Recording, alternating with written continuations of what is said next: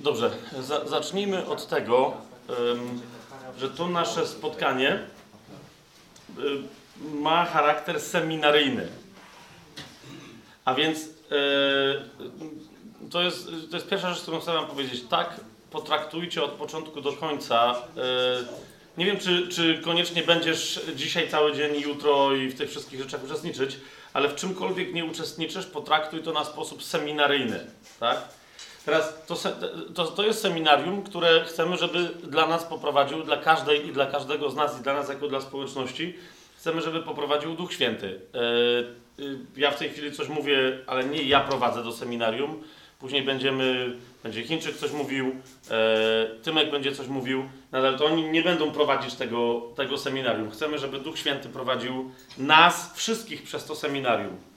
Nie ma tu nikogo, kto by w jakiś szczególny sposób nauczał.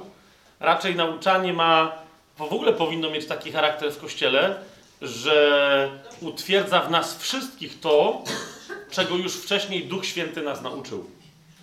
Jak pamiętacie, w pierwszym liście Janowym jest powiedziane, wy nie potrzebujecie od nikogo żadnego pouczenia, ponieważ macie namaszczenie od świętego.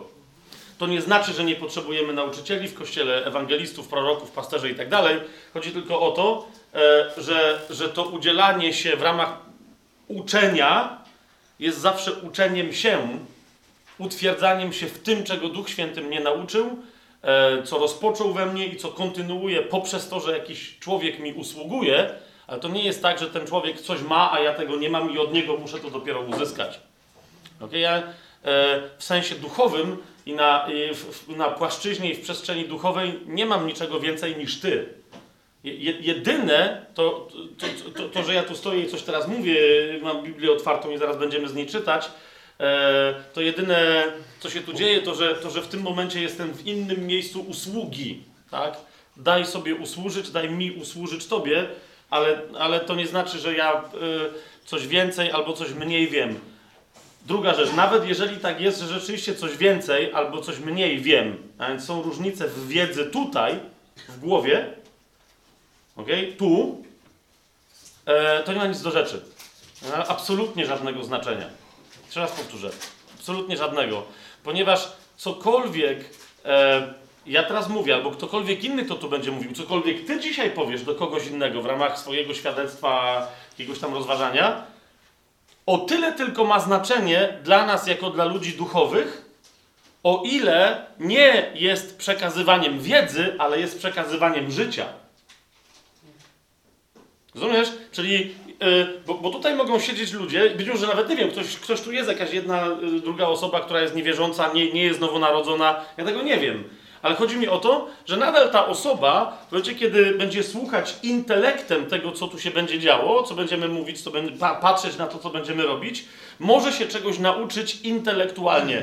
Może nawet się nauczyć czegoś, fizycznie, tak? Jak się ręce nakłada na kogoś w czasie modlitwy, jak się jakieś tam inne rzeczy robi, on się tego może nauczyć. Ale nadal to, że się tego nauczy, czegoś się dowie, wcale nie znaczy, że to coś przyniesie jej życie. Jeżeli jej przyniesie życie, to życie zawsze, co robi? Owocuje. Po prostu. Życie zawsze owocuje. W Ewangelii Mateusza, jeżeli pozwolicie, zacznę już cytować słowo. W Ewangelii Mateusza to nie jest jedyny taki fragment w całym piśmie, ale ten jest jednym z najlepiej znanych.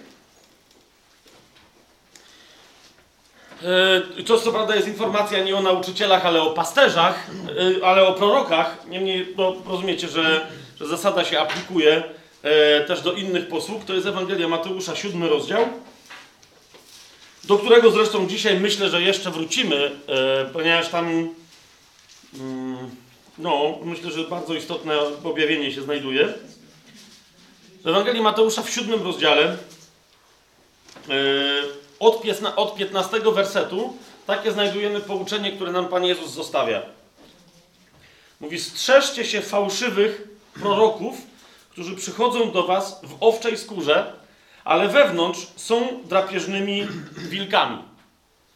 I teraz wiecie, wielu stosuje ten fragment niekoniecznie do proroków, ale na przykład do nauczycieli. Tak? I nie wiem, zwłaszcza dzisiaj w dobie internetu, a zwłaszcza w dobie YouTube'a, znajdziecie mnóstwo chrześcijańskich wypowiedzi, które się często zaczynają albo od tego fragmentu, albo jeszcze od innego fragmentu Słowa Bożego, który mówi o tym, że przyjdzie czas, że zaczną ich uszy świerzbić. Pamiętacie, tak? I zwykle jak ktoś otwiera tym fragmentem, który teraz zacytowałem, albo tym tutaj, strzeżcie się fałszywych proroków, to najczęściej jest tylko przykrywka pod tytułem jak widzicie, ponieważ zacytowałem Biblię, to stoję w pozycji biblijnej i zaraz zaczyna się atak na kogoś, tak? Pokazanie kogoś palcem, nazwanie go z imienia i nazwiska i powiedzenie, to jest fałszywy prorok, to jest zły nauczyciel, to jest niezdrowa nauka i tak dalej, i tak dalej. I zwykle ta opinia jest opinią, która kompletnie przeczy temu, co ten ktoś właśnie zacytował. Dlaczego? Ponieważ mówi, jest jakiś nauczyciel albo prorok i on powiedział coś tam, a ja znajduję w Biblii jakiś inny fragment i mówię ci, to się w ogóle jedno z drugim nie zgadza. Teraz, czy to jest zły sposób podejścia do czyjegoś nauczania, prorokowania i nie, żeby go przyrównać do Słowa Bożego? Nie, to jest dobry sposób. To jest dobry, ale to nie jest sposób pełny. W tym konkretnym fragmencie wręcz Pan Jezus powiedział, że proroków, nie nauczycieli, bo to jest inna historia, ale proroków, mówi, poznacie niekoniecznie w pierwszej kolejności po tym, czy całe ich proroctwo jest zgodne ze Słowem Bożym, czy nie. Bo wiecie, proroctwa czasem bywają dziwne. Pan Jezus mówi, zobaczcie, przeczytajcie razem ze mną dalej, mówi, strzeżcie się fałszywych proroków, którzy przychodzą do was w owczej skórze, ale wewnątrz są drapieżnymi wilkami. I Pan Jezus mówi, po czym poznamy fałszywego proroka. Mówi, po ich owocach poznacie ich. Nie po tym, co ty twierdzisz, że jest zgodnością albo niezgodnością z Pismem Świętym. Jeszcze raz, ja nie mówię, że zgodność ze Słowem Bożym nie jest istotna. Jest bardzo istotna. Byłbym idiotą, gdybym powiedział inaczej. Ale w tym konkretnym fragmencie Pan Jezus mówi, że fałszywego proroka poznaje się po czym? Po owocu. Po ich owocach poznacie ich.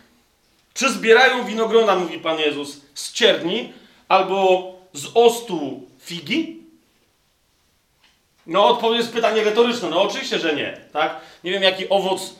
Co się zbiera z ostu? Jakieś dziadostwo, nie? No, w każdym razie na pewno nie figi. Więc to jest pytanie oczywiste. No nie zbiera się fig z ostu. Nie zbiera się winogron z cierni. I Pan Jezus nawet nie odpowiada na to pytanie, mówi, no wiem, że myślicie i dalej mówi, tak więc, skoro wy z ostu nie zbieracie fig, ani z ciernia nie zbieracie winogron, mówi, tak więc każde dobre drzewo wydaje dobre owoce, ale złe drzewo wydaje złe owoce. Jeżeli widzisz owoce, które są złe, to wiesz, że musiało je zrodzić złe drzewo. To jest jasne. Nie może dobre drzewo wydawać złych owoców, ani złe drzewo wydawać dobrych owoców. Każde drzewo, które nie wydaje dobrego owocu, zostaje wycięte i wrzucone w ogień. I Pan Jezus kończy tutaj ten fragment swojej tyrady, mówiąc tak więc, po ich owocach poznacie ich. Po ich owocach. I teraz, jeszcze raz powtarzam, mamy tu głębszą zasadę. Ktokolwiek posługuje w Kościele, czy to jest prorok, czy to jest nauczyciel, czy de facto każdego powinniśmy rozpoznawać najpierw po jego owocach. Tak? Również my sami siebie powinniśmy rozpoznawać, jak podchodzimy do danego nauczania. Tak? Czasem spotykam ludzi, wiecie, co i róż, ktoś do mnie przylatuje i mi się pyta, a słyszałeś tego gościa? A czytałeś tamtą książkę? A wiesz, kto to jest? A co sądzisz o tym? Ja mówię, że nie wiem, czasem wiem, tak? Czasem kogoś znam, ale zasadniczo... Tak to jest, że jak ktoś sam gada, to niewiele ma czasu, żeby słuchać innych gadaczy. Wiecie, o co chodzi, więc czasem nie mam. Ktoś mówi, musisz to przeczytać. Dlaczego? Bo potem chcę znać swoją opinię. No to nie. Ale jeszcze, no to skąd ja mogę wiedzieć, czy mam to czytać, czy nie czytać? No jeszcze raz. Po owocach. No ale ja nie znam. Ktoś, pamiętam, że do mnie przyleciał ostatnio i mówi, że słucha, że czyta Prince'a. Zadałem mu pytanie, czy Dereka Prince'a, czy Josefa. Ten w ogóle myślał, że to jest, wiecie, ta sama postać z jakiegoś powodu, która zmieniła imię. Potem mówi, że no nie bardzo ani jednego, no wie, kojarzę o co chodzi, ale na razie ani jednego, ani drugiego za bardzo nie znam. Ja mówi, no to ja, no bo ja mam, czuję takie przynaglenie, żeby się zapoznać, i teraz co ja mam zrobić? Mówię, no nie wiem, przeczytaj coś i sprawdź po owocach. Teraz ten poszedł po rozum do głowy w pierwszym kroku i mi mówi, no ale... I jeżeli to, bo on tam potem sprawdził tych gości, przyszedł do mnie i mówi, no ale mówi, Derek Prince już nie żyje, to jak ja sprawdzę go po owocach? A Joseph gdzieś tam jest w Singapurze czy coś, mówi, że no, nie stać mnie, żeby pojechać. Mówi, jak ja sprawdzę po owocach? Zrozum, nawet jak nie możesz sprawdzić nauczyciela, to możesz sprawdzić swoje owoce. Po prostu. Jak brak ci obiektywności, to poproś jakiegoś zaufanego brata czy siostrę, ale nie kogoś, kto ci prawi komplementy, tylko kogoś, kto jest zaufany, a więc nie boi się powiedzieć ci prawdy. Nie teraz zastosuj jakieś elementy nauczania, które twierdzisz, że jest fascynujące i Bóg je do ciebie posłał i zapytaj, czy masz owoce tego nauczania. Rozumiecie, o co mi chodzi? To jest to. Jeżeli, bo nawet może być, wiesz, może być dobry nauczyciel, w którego nauczaniu jest życie, ale ty to nauczanie przyjmujesz bez życia, tak? To nadal jest istotne, co się tam dzieje. Po prostu. Wszystko w chrześcijaństwie odbywa się na płaszczyźnie życia.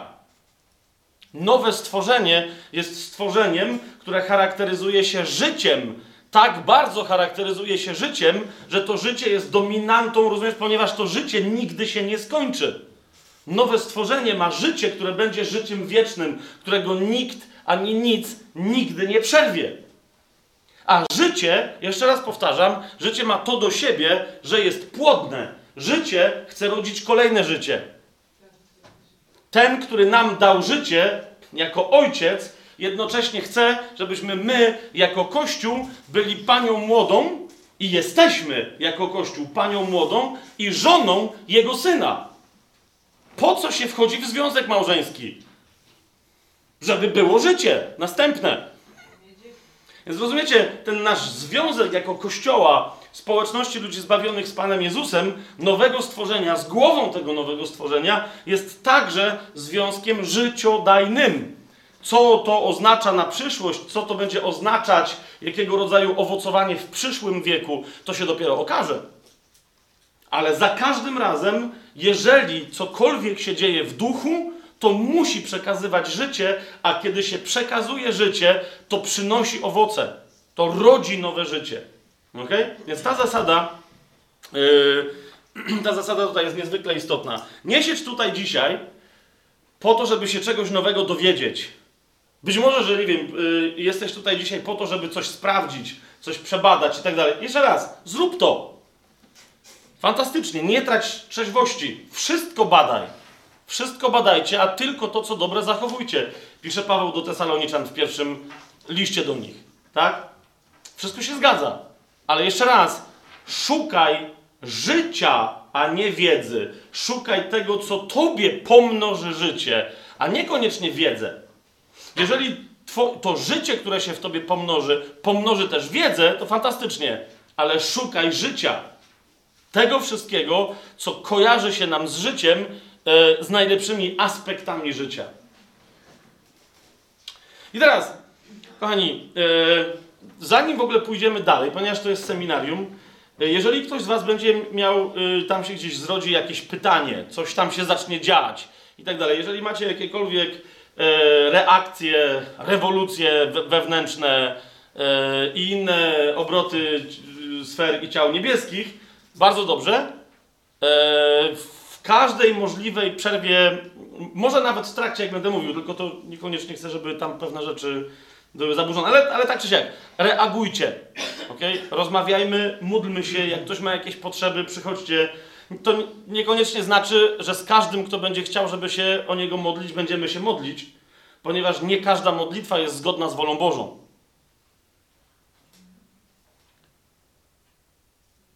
Okej, myślałem, że to będzie oczywiste, że tak to powiem i pójdziemy dalej, ale zdaje się, że musimy pewne rzeczy sobie wyjaśnić. To jakoś należy do, nie wiem, czy to zauważyliście, że to należy do, chciałem powiedzieć kultury, ale to bardziej do subkultury chrześcijańskiej, zwłaszcza nurtów charyzmatycznych, zielonoświątkowych i tak dalej, z którymi jak najbardziej jestem, może nie jak najbardziej, ale jestem w miarę okej. Potem są kwestie, co kto rozumie przez charyzmatyków, ale okej, mamy tu, okej. I do tej subkultury należy, że wiecie, coś tam się dzieje, ktoś coś naucza, czasem jest nauczanie, czasem jest prorokowanie przez ileś tam godzin, ale do tej subkultury należy, że później do jakiejś ekipy usługującej, którą za chwilę przedstawię, U nas tutaj dzisiaj z Krakowa więcej, już wczoraj więcej przyjechało. Potem ludzie przychodzą, no bo czas korzystać, wiecie, czas korzystać. I mają rzeczy. Pomódl się ze mną o coś tam. Niektórzy, wiecie, bywało tak, że ktoś mi mówi, a o co chcesz, żebyśmy się pomodlili? I on sam szczerze mówił, że nie, absolutnie, to z tym idź. Daj spokój, no przecież wiesz, że... I dopiero po jakimś czasie, wiecie, zauważyłem, że ci ludzie odchodzą rozczarowani, niektórzy wręcz oburzeni, że ja czy ktoś tam od nas odmówił im modlitwy. No bo jak można odmówić komuś modlitwy? To jest przecież podstawowe prawo człowieka. To jest przychodzę do ciebie i masz się za mnie pomodlić. Pomijam oczywiście tych chrześcijan, którzy uważają, że podstawowym prawem ich obywatelskim jest, że oni mają prawo na wszystkich kłaść łapy i za wszystkich się modlić. To jest kolejne zupełnie dziwne zjawisko, ale o tym może później będziemy mówić. Niemniej chodzi mi o to, że nie o każdą rzecz, nie tylko ktoś może się za ciebie modlić, ale nie o każdą rzecz też ty się masz modlić. Rozumiesz? Wręcz powiedziałbym, że są pewne takie rzeczy, o których Słowo Boże wyraźnie mówi, że jeżeli ty o nie się modlisz, to oznacza tylko dwie rzeczy. Albo jesteś ignorantem, albo ignorantką i nie wiesz, co Słowo Boże mówi na dany temat, albo wiesz, co Słowo Boże mówi na dany temat, ale dalej uprawiasz swoją religię. I chociaż wyraźnie Słowo Boże ci mówi, że o to się nie modli, to ty dalej się o to modlisz, no bo mówisz, no bo tego nie mam. No a jak się uzyskuje rzeczy od Boga? No modląc się, więc się o nie modlisz. Są takie historie, są takie rzeczy, są takie dary absolutnie nam potrzebne do życia chrześcijańskiego, póki nie umrzemy, do owocnego życia chrześcijańskiego, których absolutnie, jeżeli ich nie doświadczasz, musisz zrobić wszystko, żeby je mieć. Nie masz prawa ich nie mieć. Sęk tylko w tym, że o niektóre nie możesz się modlić. Po prostu. I jeżeli się o nie modlisz, to automatycznie wchodzisz w nie... Nie dziwne, że nie dostajesz, ponieważ Bóg wyraźnie mówi, o to się nie modlisz. O to coś robisz, coś innego, ale się nie modlisz. Dalej słyszę nieme pytanie, no okej, o co tutaj chodzi? Ktoś mi może podać przykład czegoś takiego, czy chcecie, żebym ja wam podał przykład? Okej, podam wam przykład. To będzie dobry przykład. Taki dosyć oczywisty. Bardzo często ludzie przychodzą i mówią Fabian, jest w Biblii pewna obietnica. Czy ona jest też dla mnie? Nie zależy jaka. Ale no taka, że Pan Jezus powiedział, że ona jest dla wszystkich. To co się głupio pytasz, no to najwyraźniej dla siebie też. O co ci chodzi? Bo Pan Jezus powiedział, pokój mój daję wam. Nie tak, jak świat wam daje. Co to oznacza? To oznacza, że mam ten pokój, czy nie mam? Co mówicie? Co myślicie? Że mam. A ten, przynajmniej, widzicie, bo to jest kolejna rzecz. Hipokryzja chrześcijan, tak? Którzy mówią, no mam. I masz w oczach takie, nie, ale nie masz? Nie, mam. Oczywiście, że mam. Nie mam. Halleluja, mam. Daj świadectwo. May have a witness here. Halleluja. No to masz czy nie masz? Ten uczciwie przychodzi i mówi, no Pan Jezus powiedział, że mi dał, a ja nie mam. A bardzo bym chciał. Ponieważ spotkałem kogoś, kto miał pokój i o mój Boże, jakże bym chciał. Już mam dosyć, nie będę sobie zmawiał, że mam, bo nie mam. A propos tego pokoju, nie wiem, czy wszyscy wiedzą, wczoraj się pogrzeb odbył naszej siostry, którą rozumiem, że przynajmniej tutaj bardzo dużo ludzi znało. Chodzi o siostrę Grażynkę. Ktoś kojarzy? Tak. Okej. Kto nie, to nie będzie... Ale chodzi mi o to, że właśnie wczoraj miałem ogromny zaszczyt i radość krótkie słowo powiedzieć w czasie tych uroczystości pogrzebowych. I właśnie o tym mówiłem. Tak? Bo z siostrą Grażynki, żeśmy sobie na początku porozmawiali, był portret Grażynki tam i ona mówi, patrz Fabian, mówi, Grażynka jak żywa. Nie wiem, potem dopiero patrzę do kaplicy, że chodzi o zdjęcie, że Grażynka jak żywa. Ale sobie pomyślałem, i o tym wczoraj mówiłem na tym kazaniu, tam kto był, to się powtórzę, że tak się przyjrzałem i myślę, że rzeczywiście. Wiecie, czasem te portrety są zupełnie, nie przypominają ci tej żywej osoby, ale tu patrzę, no Grażynka jak żywa. Dlaczego? Co takiego w niej było charakterystycznego, że to zdjęcie uchwyciło? Otóż ona zawsze, nawet jak się nie uśmiechała, Kto z was ją pamięta, to miała oczy uśmiechnięte. W sensie, jak wiecie, jak nawet usta miała trochę zaciśnięte, no bo chemioterapia, ostatnie tam miesiące i tak dalej, to nadal po prostu ona się dalej uśmiechała cała sobą, tak? Jak była w hospicjum, właśnie to Kasia opowiadała, że no wiadomo, hospicjum, tam wszyscy przychodzą, żeby już stamtąd nie wyjść, tylko żeby odejść. Więc przyszedł do niej ksiądz, nie wiedząc za bardzo, że to nie ma tam żadnej posługi, ale nie został, wiecie, wyrzucony, tylko spotkał się z jej ogromnym pokojem, z jej świadectwem i od tej pory przychodził do niej 2 razy dziennie i ona mu usługiwała. To wiecie, tak, rak trzustki, tak, i ona mu usługiwała. Siostry zakonne zaczęły przychodzić, wolontariusze i tam się nagle, wiecie, odbyła. Dlaczego? No bo to była kobieta pełna pokoju Bożego. Ona się nie bała, po prostu, ona się nie bała. A więc miała ten pokój. I wczoraj mówiłem o tym, że wiele osób chciałoby mieć taki pokój, zwłaszcza w obliczu śmierci. Wiecie, o co mi idzie, tak? Tam było sporo niebiblijnie wierzących ludzi, więc na nich to w ogóle tam niektórzy byli sparaliżowani, tak? Bo rzeczywiście skonfrontowani zostali z prawdą, że się boją swojej śmierci. Ale byli też niektórzy biblijnie wierzący chrześcijanie, niektórzy też, wiecie, uczciwie pokiwali głowami, że chcieliby mieć taki pokój, jak u niej widzieli. I co z nim? Przecież Pan Jezus obiecał, przecież dał, to gdzie jest? No i właśnie, wiecie, przychodzi taki chrześcijanin do mnie, mówi: Fabian, pomóc. Mówi: ja nie chcę, nie mam żadnych, nie chcę pieniędzy, nie chcę błogosławieństwa w życiu rodzinnym, nie chcę, to wszystko jest. Mówi: nie, chcę mieć pokój, jak będę mieć pokój, to się nie będę bać. No wiecie, o co idzie, tak? Masz pokój, nie boisz się. Jak się nie będę bać, to wreszcie będę podejmować decyzje zgodne z wolą Bożą, które będą śmiałe, które będą otwarte. Pomódl się ze mną o pokój. Przyjacielu, nie mogę, nie chcę grzeszyć. I właśnie to jest ten moment. No jak to?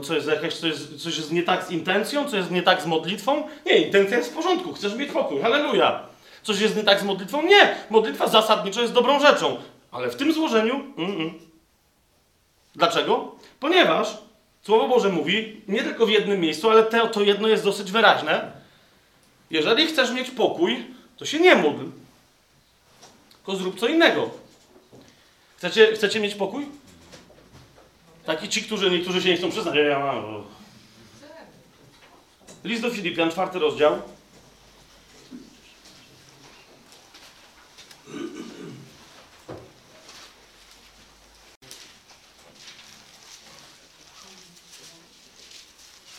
Tam co prawda jest mowa o modlitwie, między innymi, ale nie żeby się modlić o pokój. To jest list do Filipian, 4 rozdział, 6 i 7 werset. I znajdujemy bardzo prosty, klarowny przepis, jak nie tylko doświadczać pokoju, ale jak zostać otwartym na to doświadczenie w taki sposób, że pokój przyjdzie do niego i pokój będzie ciebie pilnować, a nie ty swojego pokoju. Bo wiecie, niektórzy jak nawet doświadczą takiego uczucia, może nie pokoju, ale spokoju, później zaczynają się niepokoić, bo się boją, że to uczucie im odejdzie. I jak się zaczynają bać i próbują je przytrzymać, no to ono odchodzi, no bo się niepokoją, że stracą pokój. Tyle. A Słowo Boże mówi tak. Filipian 4, 6, 7. Słowo Boże mówi tak. Nie troszczcie się o nic. Najpierw co? Nie mówi módlcie się o pokój, tylko mówi przestańcie się wreszcie troszczyć. Ale czy o nic. Przestań się troszczyć o cokolwiek. Nie troszczcie się o nic, ale we wszystkim przez modlitwę i prośbę z dziękczynieniem niech wasze pragnienia będą znane Bogu. Nie będę teraz wchodził, bo wiecie, to wbrew pozorom jest, gdy chodzi o modlitwę, dosyć złożona kwestia. Ponieważ niektórzy, zwróćcie uwagę, czytają i przyjrzyj się sobie, czy nie tak czytasz. Okej, czyli mam przestać się o cokolwiek troszczyć, a następnie się modlić, składając prośby z dziękczynieniem. No nie. Są ludzie, którzy przychodzą do Boga i robią z tego magię. Przedstawiają Mu swoje prośby, od razu dziękują, że te prośby zostały wysłuchane. Moje pytanie brzmi, czy ta modlitwa ujawniła przed Bogiem twoje autentyczne pragnienie? Czy tylko twoje doraźne potrzeby? Za każdym razem, jak masz jakąkolwiek prośbę, Nawet teraz pomyśl sobie, o co ostatnio się modliłaś, czy modliłeś do Boga. Jest proste ćwiczenie. Jeżeli chcesz się znaleźć w centrum robienia tego, co Bóg nakazuje, zadaj sobie pytanie, po co? Po co się o to modlisz? Jaki to będzie miało skutek? Dlaczego ci to jest potrzebne? Czemu uważasz, że masz o to prosić Boga? Zadaj sobie pytanie, po co? Dlaczego? I naprawdę tam istnieje zwykle odpowiedź głębsza. I zobaczysz, że spełnienie tej prośby de facto jest wstępem do zaspokojenia innej potrzeby. Jak znajdziesz tą głębszą, znowu zapytaj sobie, a dlaczego chcę, żeby tamta była zaspokojona i tak dalej. I po 2, 3 takich pytaniach dopiero czasami dojdziesz do właściwego pragnienia, które nurtuje twoje serce. Bóg mówi, tak mnie proś, żebyś ty sam wiedział, żebyś ty sam wiedziała, o co ci naprawdę chodzi, jakie naprawdę jest twoje pragnienie, które chcesz zaspokoić. A więc nie troszczcie się o nic, to jest pierwszy warunek, i drugi, we wszystkim przez modlitwę i prośbę z dziękczynieniem niech wasze pragnienia będą znane Bogu. Jak te dwa warunki są spełnione, zauważ, tu nie ma mowy o modlitwie o pokój, wtedy co się dzieje? Wówczas pokój Boży, który przewyższa wszelkie zrozumienie, będzie strzegł waszych serc i myśli w Chrystusie Jezusie. Widzicie, co się dzieje? To jest jedna z najbardziej fundamentalnych potrzeb. Niektórzy ludzie żyją tak bardzo w niepokoju, że przestają wierzyć w to, że należy im się tak głębokie doświadczenie pokoju Bożego. Jeżeli kogoś ma trafić, bo to jest, zauważcie, to tylko mówię przy okazji w ogóle czegoś innego, ale jeżeli akurat to jest przekaz dla ciebie na dzisiaj, to niech cię trafi rykoszetem. Jak głębokie jest twoje doświadczenie pokoju na co dzień? Doświadczenie pokoju jest czymś wręcz przeciwnym do doświadczania jakichkolwiek trosk i zmartwień. Jak wygląda twoje życie? Jeżeli się martwisz, to nie wmawiaj sobie, że przeżywasz pokój. Jeżeli doświadczasz pokoju, to znaczy, że się już o nic nie martwisz. Co jest grane? Ale to jest zupełnie na boku, do tego być może dzisiaj jeszcze wrócimy. Nie sądzę, żeby chrześcijanin mógł wieść w pełni satysfakcjonujące życie, zgodne z jego osobistym powołaniem, kiedy nie doświadcza tego daru, jakim jest Boży pokój, który pochodzi tylko i wyłącznie od Baranka Bożego. To jest niemożliwe. Ponieważ wtedy służy tym, co się w nim podnosi jako niepokojąca go potrzeba. Jeżeli służysz swoim potrzebom, nie możesz służyć Panu. Proste. Proste. Zobaczcie, jaki to jest dziwny paradoks, jak wielu chrześcijan boi się powiedzieć Panu, chcę Ci służyć we wszystkim, bo się boją, że wtedy się pojawią rzeczy w ich życiu, które ich zmartwią. Gdy tymczasem Słowo Boże mówi wyraźnie, nie, pierwsza rzecz, która Cię uzdatnia do służby, to jest uwolnienie Cię od wszelkich zmartwień. No właśnie, jak wielu chrześcijan w jakiejś są przedziwnej pułapce zdumiewająco ewidentnego, błędnego koła. Próbują się uwolnić od zmartwień przy pomocy własnego martwienia się o te zmartwienia i tak w kółko.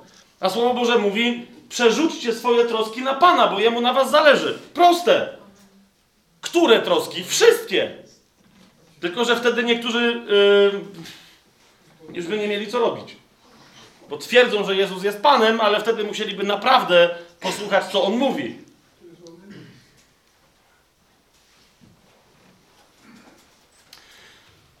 Kochani, wróćmy do tej myśli o owocach.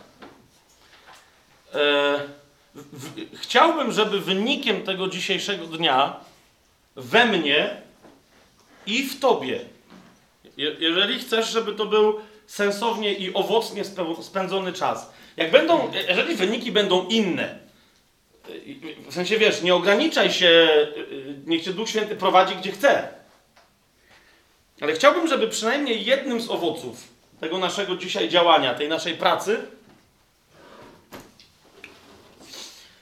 żeby było postanowienie, czyli żeby dzisiaj czegoś w twoim życiu jeszcze nie było, a od jutra, żeby było nie w wyniku cudu, Nie w wyniku gwałtu na twojej naturze, nie w wyniku daru, na który nie zasługujesz. Po prostu przyszłaś tu dzisiaj i nic nie miałaś w portfelu, a wyjdziesz, bo ktoś ci da 1000 złotych. To, ale to nie. Chodzi mi o to, żeby... Chociaż tak może być! Chociaż tak może być! O tych pieniądzach jeszcze dzisiaj też porozmawiamy, bo w zasadzie zaraz za chwilę będziemy o tym mówić. Ponieważ pieniądze świadczą o naszej duchowości. Kiedyś jeszcze jako ksiądz miałem napisać książkę, o której mówiłem parokrotnie, że się do niej zabieram, ale potem przestałem być księdzem i w końcu tej książki nie napisałem. Ale rozumiecie, potrzeba była tak gwałtowna, nie tylko wśród katolików, ale jak się okazuje i wśród protestantów, żeby ta książka wyszła, że ktoś, wyobraźcie sobie, wymyślił okładkę do tej książki, jak powinna wyglądać, jak ja już ją napiszę. I ostatnio, po nie wiem ilu, 10 latach, jeden pastor do mnie dzwoni i mówi: o stary, dobry pomysł, bo znalazł tę okładkę. I myślał, że jest książka. Ja mówię: ty, ale no ja nie napisałem. O, szkoda. Książka miała się nazywać, uważajcie, Seks, pieniądze i inne ćwiczenia duchowe.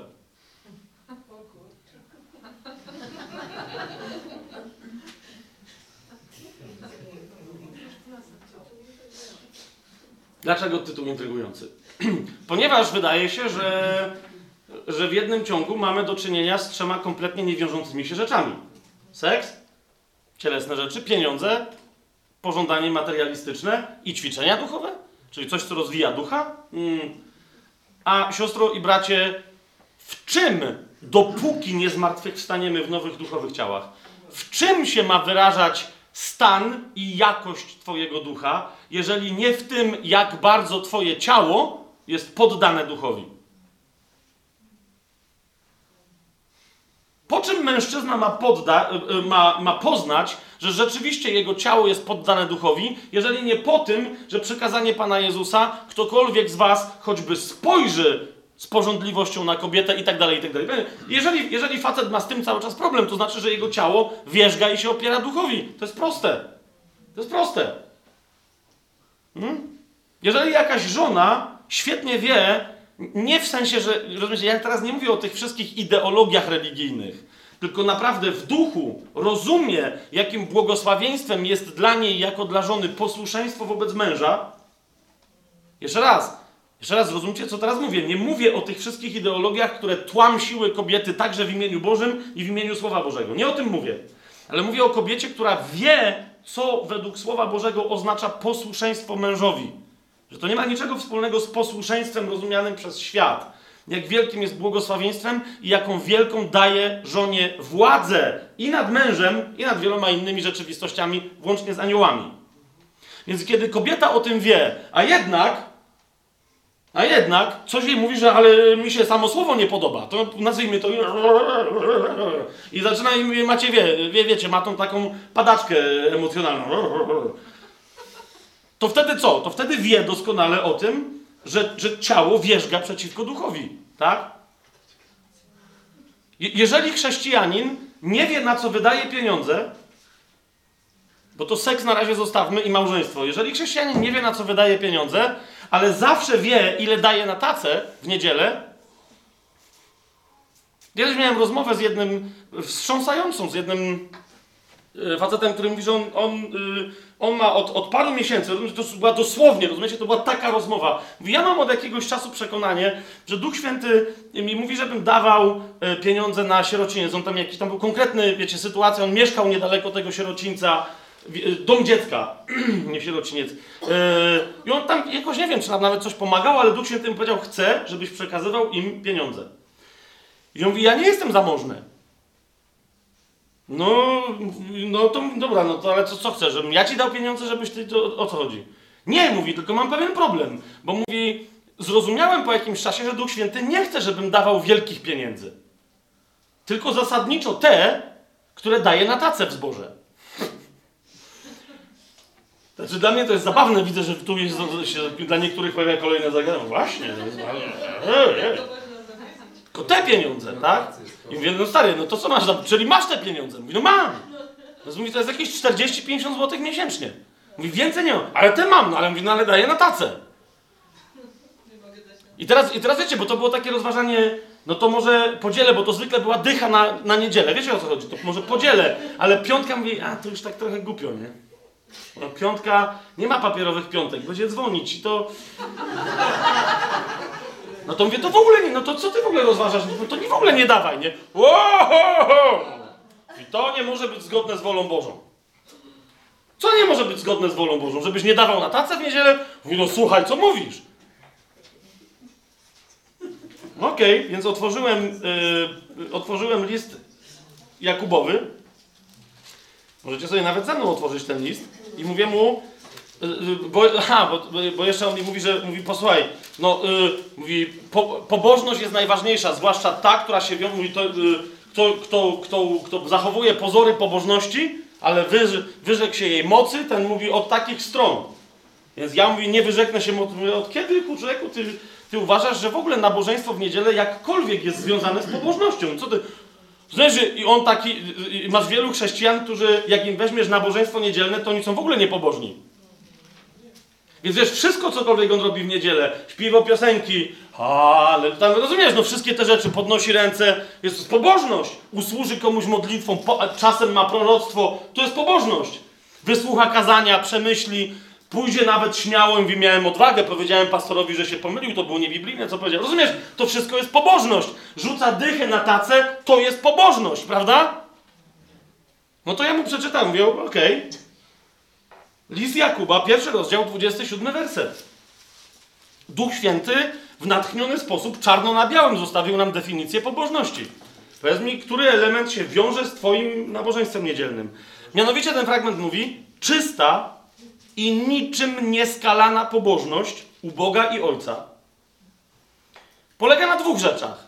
Mianowicie polega na tym, aby przychodzić z pomocą sierotom i wdowom w ich utrapieniu. To jest jedna rzecz. I druga, i zachować samego siebie nieskażonym przez świat. Bo...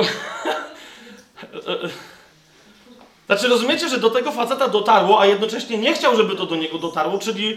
Bo mówi tak, mówi, czyli Duch Święty mi powiedział... I nie skończył zdania. Bo Duch Święty mi powiedział... No, dokończ. Duch Święty ci powiedział to, co ty powinieneś wiedzieć bez Ducha Świętego, bo ci już napisał wcześniej. Wszystkim nam napisał. Jak masz wybierać między jednym a drugim, to wybierz najpierw, Słowo Boże mówi wyraźnie, przychodź, zwłaszcza, że są domy dziecka, gdzie być może tam nie cierpią te dzieci utrapienia, ale on wiedział o tym konkretnym, że tam każda złotówka się przyda. Wiecie, o co mi chodzi?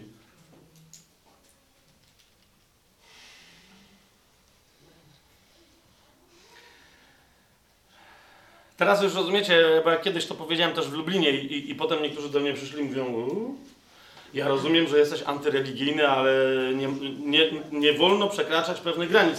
Bo powiedziałem, że niektórzy chrześcijanie, zasadniczo, nie wiem czy nie większość dzisiaj chrześcijan, najwięcej grzeszy w niedzielę, a zwłaszcza w czasie nabożeństwa. Pomyśl nad sobą. Pomyśl nad sobą. List do Rzymian, 14 rozdział, chyba ostatni werset 14 rozdziału, mówi, że grzechem jest wszystko, cokolwiek czynisz niezgodnie z przekonaniem wiary. Jeżeli jest, wiesz, masz przekonanie wynikające z twojej wiary, a następnie robisz w swoim życiu coś, co jest niezgodne z tym przekonaniem, to grzeszysz. Jakub jeszcze podaje drugą, skoro już jesteśmy przy Jakubie, podaje drugą definicję, to jest dodatkową, to jest 4 rozdział, 17 werset, mówi, że poza tym, kto umie dobrze czynić, a nie czyni, też popełnia grzech. Są dwie rzeczy. Ale zauważ, wróćmy na razie do tej pierwszej definicji Pawła, że wszystko, cokolwiek czynimy niezgodnie z przekonaniem wiary, jest grzechem. Zacznijmy od samego początku. Wychodzi pastor i mówi, zanim zaczniemy się modlić, gdybyśmy mogli przywitać się serdecznie z wszystkimi. No, oczywiście nie muszę przypominać, że gdyby ktoś coś miał przeciwko bratu i siostrze, Słowo Boże mówi, że najpierw się upewnij, że masz przebaczone, a dopiero potem przyjdź i złóż swój dar. Nigdy nie zdarzyło ci się, a jeżeli tobie nie, to przynajmniej komuś, o kim wiesz, bo się z tobą tym podzielił, nie znasz sytuacji, w których ludzie przeszli całe nabożeństwo, będąc wkurzonymi na kogoś, na przykład na własną żonę, z którymi się nie pogodzili przed modlitwą, bo uznali, no jeszcze jest niepora.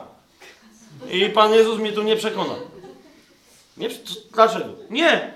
się jej należy, się rozbuchała. Jeden gość mi powiedział, że on by się pogodził z żoną, jakby wolno było żonę bić. A już nie wolno, to mówi, jakoś trzeba ją ukrócić. No czujesz to? Się zastanawiam, jak jego ukrócić. Naprawdę, na końcu języka miałem, a teraz, co mnie zależy, już go tu nie ma, to powiem. Jego by można... Szkoda, że nie ma kary śmierci, bo by go można było ukrócić o głowę. Dobra, żartuję teraz. Ale jeszcze raz, popatrz, co się dzieje. Więc pierwsze wezwanie. Potem zaczyna się uwielbienie, tak? Załóżmy, że jest to fantastyczna pieśń. To jak się oni nazywają? Fisz eklektik, tak? To na pewno znacie tę pieśń. Chcę widzieć Cię wywyższonego w życiu mym. Chcę widzieć Cię wywyższonego. Znacie tę piosenkę? Chcę widzieć Cię wywyższonego w życiu mym. Kto, jaki chrześcijanin, a zwłaszcza chrześcijanka uczciwa, serdeczna i jak usłyszy taką piękną pieśń, kto nie wzniesie rąk i nie zaśpiewa Panu Jezusowi, chcę widzieć Cię wywyższonego w życiu mym. A pamiętacie zwrotki? To sobie przypomnijcie. Nie będę teraz tego zdradzał, tak? Ale sobie sami popatrzcie, co tam jest napisane w zwrotkach. Zwrotki, każda ze zwrotek jest prośbą do Pana Jezusa, że jeżeli cokolwiek w moim życiu jest niezgodne z Twoją wolą, przyjdź i to skończ. Dlaczego? Bo, refren, bo wywyższonego Ciebie chcę widzieć w życiu mym. Więc przyjdź i tnij, Panie Jezu. Przyjdź i rwij. Cokolwiek jest moje, a nie Twoje, przyjdź i to kończ. Bo wywyższonego... Rozumiesz, teraz chodzi o to, że jak w paru miejscach wyjaśniłem znaczenie tej... W dwóch miejscach wyjaśniłem znaczenie tej pieśni, to jak niechcący, troszeczkę naiwnością wykazujący się lider uwielbienia zaintonował pieśń, to se sam ją zaśpiewał. Rozumiecie, bo ludzie stwierdzili, okej, ja będę grzeszył, nie? Właściwie już mi wyjaśnił, to wiesz, nie? I ten sam wywyższonego... A wszyscy wie... Sam se grzeszy. Zauważ, w wielu pieśniach ludzie śpiewają rzeczy, których wcale nie mają na myśli. Po prostu coś śpiewają. A Słowo Boże mówi wyraźnie, że z każdego słowa będziemy rozliczeni. Nie tylko z tego, jak się wkurzysz i przeklinasz jakiegoś drugiego gościa. No wiecie, jak rzeczy, które wzbudzają w nas poczucie winy, jak szybko z nich pokutujemy. Nie? Ja jeszcze cały czas, już coraz rzadziej, ale wciąż przełapuję się na tym, że jak ktoś denerwuje na jezdni, jak jadę, prowadzę samochód. Wczoraj jechaliśmy ze Stalowej Woli do Lublina. Zapomniałem sobie, że więcej pobożnych ludzi będzie jechało tą samą trasą o tej samej porze. I niektórych wierzących, nie sprzezywałem, mam świadków, że nie, ale mogłem ich swoim rodzajem, sposobem jazdy pobudzić do tego, żeby mieli prawo mnie trochę sprzezywać. Niektórzy, no nie? Nawet niektórzy nie. W każdym razie, jeszcze czasem się przyłapuję na tym, że naprawdę ktoś mnie, Tymek nawet mi mówi, i czasem się trzymam, nie? Tymek mówi, no teraz to bym, no, mówi, to naprawdę, mówi, ja bym zatrąbił. A ja jadę twardo, wiesz, bo Tymek siedzi, zobacz jak się rozwinąłem. Ale jak już Tymka nie ma, jest tylko moja żona, to czasem jednak mi się wymknie, no jakże jedziesz, w imieniu Jezusa Chrystusa błogosławię Cię. I to wcale nie jest prawda. Po prostu się orientuję, że dalej stara zasada mi się odzywa i co wtedy robię? Zaczynam ją błogosławić, wcale tego nie mam na myśli. Potem się orientuję. Ale w każdym razie zauważ, jak łatwo wtedy, kiedy twój błąd po pierwsze wzbudza w tobie poczucie winy, po drugie masz świadków tego błędu, jak szybko wtedy pokutujemy. A jak szybko pokutujesz, jak ci teraz przypomniałem właśnie ile razy, żeśmy my wszyscy grzeszyli śpiewając różne pobożne pieśni. Śpiewaliśmy rzeczy i wcale nie mieliśmy ich na myśli. No i co? I wcale nie masz ochoty, żeby od razu lecieć i pokutować. Jakoś nie widzę ludzi padających tu. Ha, Panie, przepraszam. Już nie widzę. Wszyscy... Rozumiesz? A za każde słowo, ponieważ my mamy władzę w słowach, zwłaszcza wierzący ludzie, mamy władzę w swoich słowach, z każdego słowa będziemy policzeni. Z każdego.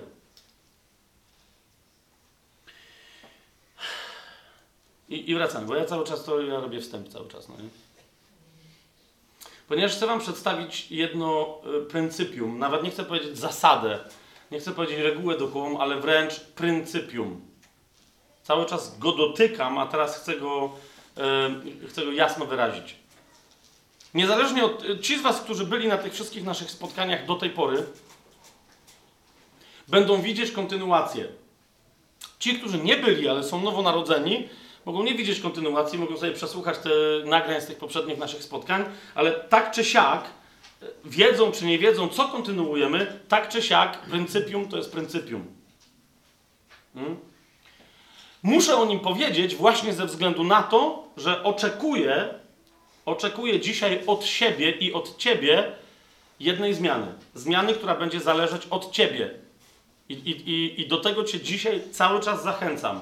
Słuchaj Ducha Świętego i pytaj go, Duchu Święty, w którą stronę chcesz, żeby za Twoją wolą poszła moja wola. Co chcesz, żebym dla Ciebie zmieniła, żebym dla Ciebie zmienił w moim życiu? Dzisiaj czegoś nie było, jutro to coś stanie się faktem w Twoim życiu, dlatego, że Ty podejmiesz decyzję. Nie dlatego, że ktoś za Ciebie podejmie decyzję. Nie dlatego, że 17 osób pójdzie w jakąś stronę. Nie dlatego, że Duch Święty czym... Nie.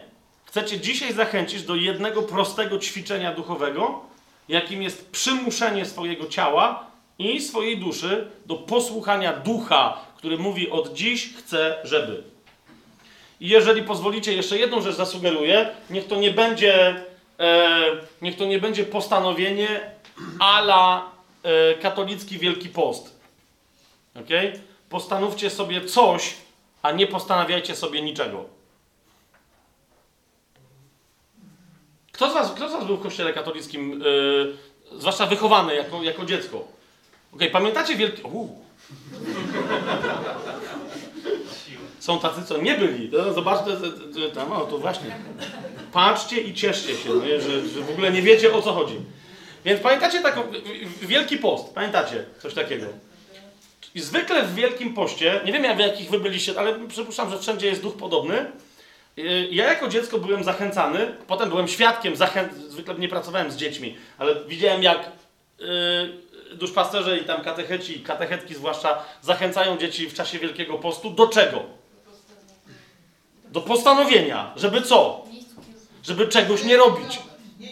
Żeby czegoś nie robić. Na przykład nie jeść słodyczy. Nie przeklinać. Na czas Wielkiego Postu. Później luzy, no nie? Ale... żeby czegoś nie robić. Okej? Żeby czegoś nie robić. Nie chcę wchodzić w to, jak bardzo to nie do końca jest w ogóle... Nawet w pewnym sensie, jak w ogóle to nie jest biblijne za bardzo, się koncentrować na nierobieniu czegoś, ale nie będziemy teraz o tym mówić, tylko jak mówię o postanowieniu, zachęcam cię, podejmij jakieś jedno drobne postanowienie, nie musi być wielkie, bo niektórzy jak się podpalają, podejmują wielkie, drobne, ale podejmij jedno postanowienie, że będziesz coś robić, że coś zrobisz. Tego dzisiaj w twoim życiu nie było, a jutro będzie. Czy to jest jasne, o czym mówię teraz? Okej. W jakim kontekście miałoby się pojawić to postanowienie, to zaraz jeszcze do tego dojdziemy. Dlaczego to jest istotne? Będziemy się dzisiaj troszeczkę poruszać. Chciałem powiedzieć plątać, ale nie chcę się tam plątać. Będziemy się poruszać tematycznie w obszarze 3 rozdziałów Ewangelii Mateusza.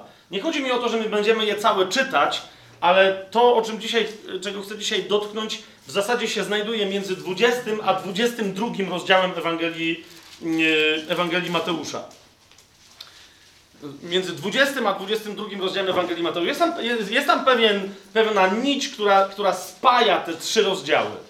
Ale teraz w samym środku tych 3 rozdziałów, czyli w 21 rozdziale, znajdujemy krótką mini przypowiastkę. Nie wiem, jak to inaczej nazwać. Zobaczcie rozdział 21 Ewangelii Mateusza.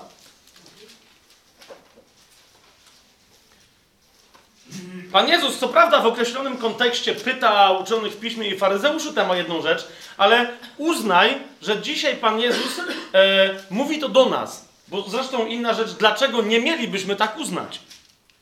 Okay? A więc w 21 rozdziale Ewangelii Mateusza, w 28 wersecie Pan Jezus zadaje nam pytanie. Teraz wyobraź sobie, że On tutaj stoi. Tak? Z jakiegoś powodu myśmy Go niespecjalnie o coś pytali, ale On uznał, że to jest dzisiaj temat, który chce podjąć z Tobą i ze mną. Z taką ekipą, jaką myśmy się tu dzisiaj zebrali. I mówi tak. Jak wam się wydaje? To jest wiesz, to jest wbrew pozorom u Pana Jezusa dosyć rzadki wstęp, dosyć rzadka introdukcja do Jego wypowiedzi. Rozumiesz? On zaraz na wstępie mówi, cokolwiek teraz powiem, chcę cię pobudzić do myślenia. Jeszcze nie wiesz, o czym powiem. No, masz tekst, to sobie już możesz tam przeczytać, ale chodzi mi o to, że jak on mówił do tych ludzi, oni nie wiedzieli, co będzie, co padnie, co się stanie za chwilę. Ale Jezus zaczął od, jak wam się wydaje? Co sądzicie? Co pomyślicie? I idzie dalej. Jak wam się wydaje? Człowiek miał 2 synów. Podszedł do pierwszego i powiedział, synu, idź, pracuj dzisiaj w mojej winnicy. Ale on odpowiedział, nie chcę. Prosta historia. Idź, pracuj w mojej winnicy. Ale on odpowiedział, nie chcę. Jednak potem, uważajcie na to, odczuł żal i poszedł. Człowiek, tenże człowiek, który jest głównym bohaterem tej opowieści, podszedł do drugiego syna i powiedział to samo. Czyli powiedział mu to samo, co pierwszemu, a zatem coś w stylu, synu, idź pracuj dzisiaj w mojej winnicy. Podszedł do drugiego i powiedział to samo. On zaś odpowiedział, panie, nie wiem, jakie macie tłumaczenie, jeżeli macie UBG, to zauważycie, że w UBG jest tłumaczenie idę, przecinek, panie. Widzicie to? Ale zauważcie, że idę jest napisane pochyłą czcionką, jest napisane italikiem. Za każdym razem, kiedy w UBG widzicie taki wyraz, znaczy, że jego w oryginale nie ma. No, tłumacz znaczy, że wstawił ten wyraz, żeby rozjaśnić tekst. W tym wypadku chodzi o to, że... Bo rzeczywiście w oryginale ten drugi syn do swojego ojca odpowiada tylko tyle. Odpowiada mu, panie. Co samo przez się oznacza, i to nam chciał powiedzieć tłumacz, że jeżeli powiedział mu panie, to znaczy, że respektuje jego wolę. Jeżeli nazywa go panem, a on mówi idź pracuj, a on mówi panie, to znaczy, że rozpoznaje w tobie mojego pana i idę pracować. Więc ale jakby ktoś miał niejasność, bo żyjemy w dziwnej kulturze, że ludzie nadal nie wiedzą, co znaczy być panem, zwłaszcza w Polsce chyba. U nas wszyscy są panami. Ostatnio mieliśmy, coś tam się okazało, że mamy te okno i drzwi, tak, że jakieś takie, wiecie, zaczęło się robić zimno i tam były jakieś takie ostre przeciągi, były nieszczelne. I firma ta od tych drzwi, bo to wszystko jeszcze było na gwarancji, przysłała ekipę 3 fantastycznych panów. Słucham? Czy nie było, nie wiem, czy to i tak nie nasze, ale w każdym razie, no przyjechali ci panowie i we 3 Ukraińcy, tak? Świetni fachowcy, ale jeden z nich tylko mówił, jeszcze takie, wiecie, widać było, że świeżo dopiero co przyjechali. Jeden z nich tak w miarę mówił po polsku i to było genialne, bo zdaje się, że oni nie bardzo, wiecie, złapali koncepcję, o co nam chodzi z tymi naszymi panami. Że tu jest pani Madzia, tu jest pan Fabian, wiecie, jakby takie, my to rozumiemy, że co tam. A oni, wiesz, ten gość do nas mówił, on nie wiedział, więc do mojej żony mówił, tu trzeba będzie przykręcić pani. Stoję z Bogiem i mówię, pani. I potem do mnie się zwrócił i coś tam, panie. Nie tam panie Fabianie, to takie, wiecie. W Krakowie my w ogóle mamy taki sposób mówienia, gdzie niby mówisz, nazywasz kogoś panem, a w zasadzie mówisz do niego na ty. Nie wiem, czy w Lublinie wy też tak macie. Przekupki zwłaszcza, handlarze i tak dalej, mają zawsze ten sam sposób, typu kupujesz pan czy co? Zauważ, jak się wytnie tego pana, to jest kupujesz czy co? Ale jest zawsze w środku, nie? Bierz pani, co się pani zastanawiasz? Rozumiesz, gadasz do drugiej osoby per ty, tylko wkładasz tam panią albo pana. Ci mieli zupełnie... Więc my w Polsce mamy takie... Tak nawiasem mówiąc, a propos wyznawania Jezusa jako pana. Jeszcze zaraz tego tematu dotkniemy, ale pomyśl ty, co to dla ciebie znaczy w tym momencie, że Jezus jest Panem? Co to znaczy? Że to jest kluczowe wyznanie w twoim życiu. Co to znaczy, że Jezus jest Panem? Że ktoś ci powiedział, że wyznał Jezusa jako swojego Pana. Co to znaczy? Niemniej, tutaj mamy sytuację, w której przychodzi człowiek do drugiego swojego syna, mówi mu idź pracować na polu, a ten mu odpowiada Panie. I Pan Jezus komentuje, ale nie poszedł. A więc masz jednego gościa, na którego gdyby, wiesz, grupa pobożnych chrześcijan, gdyby patrzyła z boku na tę historię, to co byście zobaczyli? Kto jest panem w tej sytuacji? Jezus. To on posyła ludzi do roboty. I teraz widzisz, oczywiście w niektórych interpretacjach to może być ojciec, ale załóżmy, że to chodzi tu o Pana Jezusa. Tak, widzisz Jezusa, który mówi do jednego ze swoich uczniów, mówi, jest robota, potrzebuję ciebie, żebyś ją wykonał, czy pójdziesz? I ten mówi, oczywiście, że tak. Jesteś Panem. I potem Jezus się odwraca do drugiej, tak, mówi, Weronika, czy ty nie przyłączyłabyś się tutaj do brata, bo on jest bardzo chętny. A Weronika, nie lubię go. Swoją drogą Weronika by tak powiedziała, jakby naprawdę tak było, Weronika wszystkich kocha, ale gdyby coś tu na... I teraz popatrz, co się dzieje. Ty patrzysz na to z zewnątrz, co sobie pomyślisz o tych ludziach? Jeden wyznał, druga, dajże spokój. Trzeba się zwrócić do jej pastora, do jej męża, upomnieć go, co się dzieje z twoją żoną. Do kościołów domowych w Krakowie, co wy tam macie za kobiety. Że ona powiedziała Panu Jezusowi, że nie chce. Więc masz wyznanie, to co ludzie robią na zewnątrz. Czasem niekoniecznie na zewnątrz, w ramach swojej osobistej modlitwy mówią coś Bogu. A potem coś robią albo nie robią. I teraz zauważcie, jeszcze raz, Pan Jezus powiedział, jak wam się wydaje. Raz na wstępie. I teraz przechodzi do konkluzji, tak? 31 werset mówi, który z tych dwóch wypełnił wolę Ojca? No bo w tej przypowieści u Pana Jezusa to oczywiście jest Ojciec. Który z tych dwóch wypełnił wolę Ojca? Powiem jeszcze raz. Króciutka przypowiastka. Jak wam się wydaje? Odpowiedzieli mu ten pierwszy. Czyli ten, który powiedział nie chcę, lecz potem odczuł żal i poszedł. Jezus im powiedział, zaprawdę powiadam wam, że celnicy i nierządnice wchodzą przed wami do Królestwa Bożego. W związku z tym.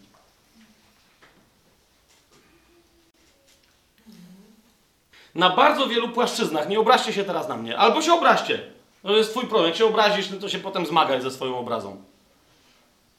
Ponieważ dotknę teraz różnych rozumień tego, o czym ja teraz powiem. Ale w zasadzie w każdym rozumieniu tego, o czym teraz powiem, mamy pewien bardzo groźny błąd.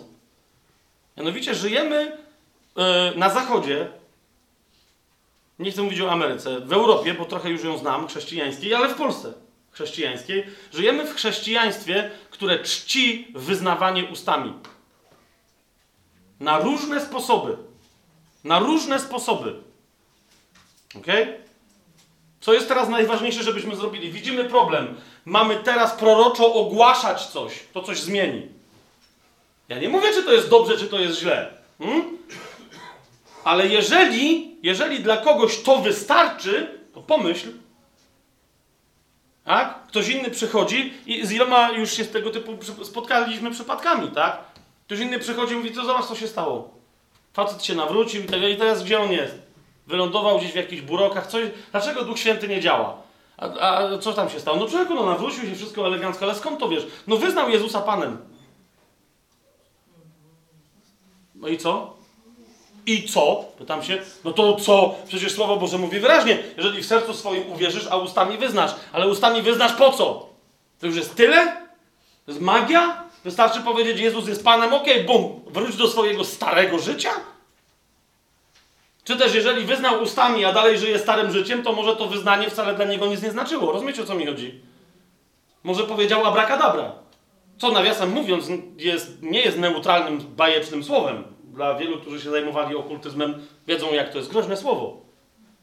Ale tak, niektórzy się po prostu... Sezamie, otwórz się. Tyle. Dla niektórych, jak możesz być zbawiony? Powiedz, że Jezus jest Panem. Sezamie, otwórz się. Jezus jest Panem. Już jestem zbawiony? Tak. Hurra. Wrócił do starego życia. Po miesiącu przestał chodzić do kościoła. Co się stało? Wyznał Jezusa Panem. Serio? To masz tylko człowieka, który powiedział, Panie! Zobacz jeszcze raz 30 werset. Powiedział, Panie, ale nie poszedł. Tam, gdzie Pan chciał, żeby poszedł. My o tych aspektach, kochani, kiedy słowo ma znaczenie, kiedy wypowiedziane słowo, coś robi, a kiedy nic nie robi. Jeszcze będziemy dalej mówić, bo jak widzicie, może się tak zdarzyć, że możemy wpuścić na zgromadzenia chrześcijańskie, do kościołów, zborów, zwał jak zwał, możemy wpuścić kupę ludzi, którzy będą myśleli z naszej winy, że są zbawieni, a nie będą. Rozumiecie? O zbawieniu świadczy to, czy ktoś coś zrobił, a nie czy powiedział właściwą rzecz, czy się posłużył właściwą formułą. Właśnie ci często ludzie przychodzą i mówią, no ale on wyznał Jezusa Panem. Niektórzy nawet nie wiedzą, czy on wyznał Jezusa Panem, tylko mówią, oddał życie Jezusowi. Ja wtedy się pytam, po pokucie? W trakcie pokuty? I jest takie, no chyba jak oddał, to chyba pokutował. No masz. Ale w sensie co? Rozumiesz, to uwierzenie w sercu, że Bóg Jezusa wskrzesił z martwych, po co? Po co ktoś miałby w to wierzyć?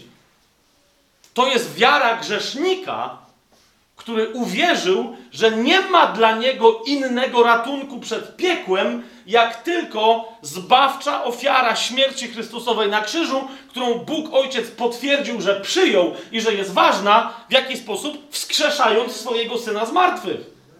To nie chodzi o to, rozumiesz, zapytasz mnóstwo ludzi, którzy są w ogóle niechrześcijanami. Ja już pomijam, że niektórzy myślą, że są, ale takich zdeklarowanych niechrześcijan.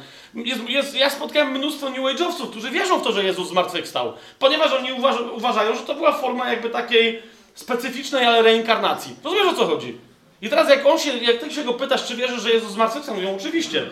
No to teraz jeszcze wyznaj, że Jezus jest Panem, jesteś zbawiony. No serio?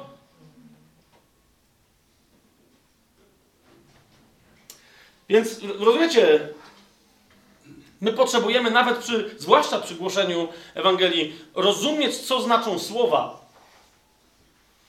To właśnie w przypowieści o glebach, jak Pan Jezus mówi, że ziarno pada na różne gleby, pierwsza gleba, która po prostu, wiecie, w ogóle tam się nic nie dzieje, tak?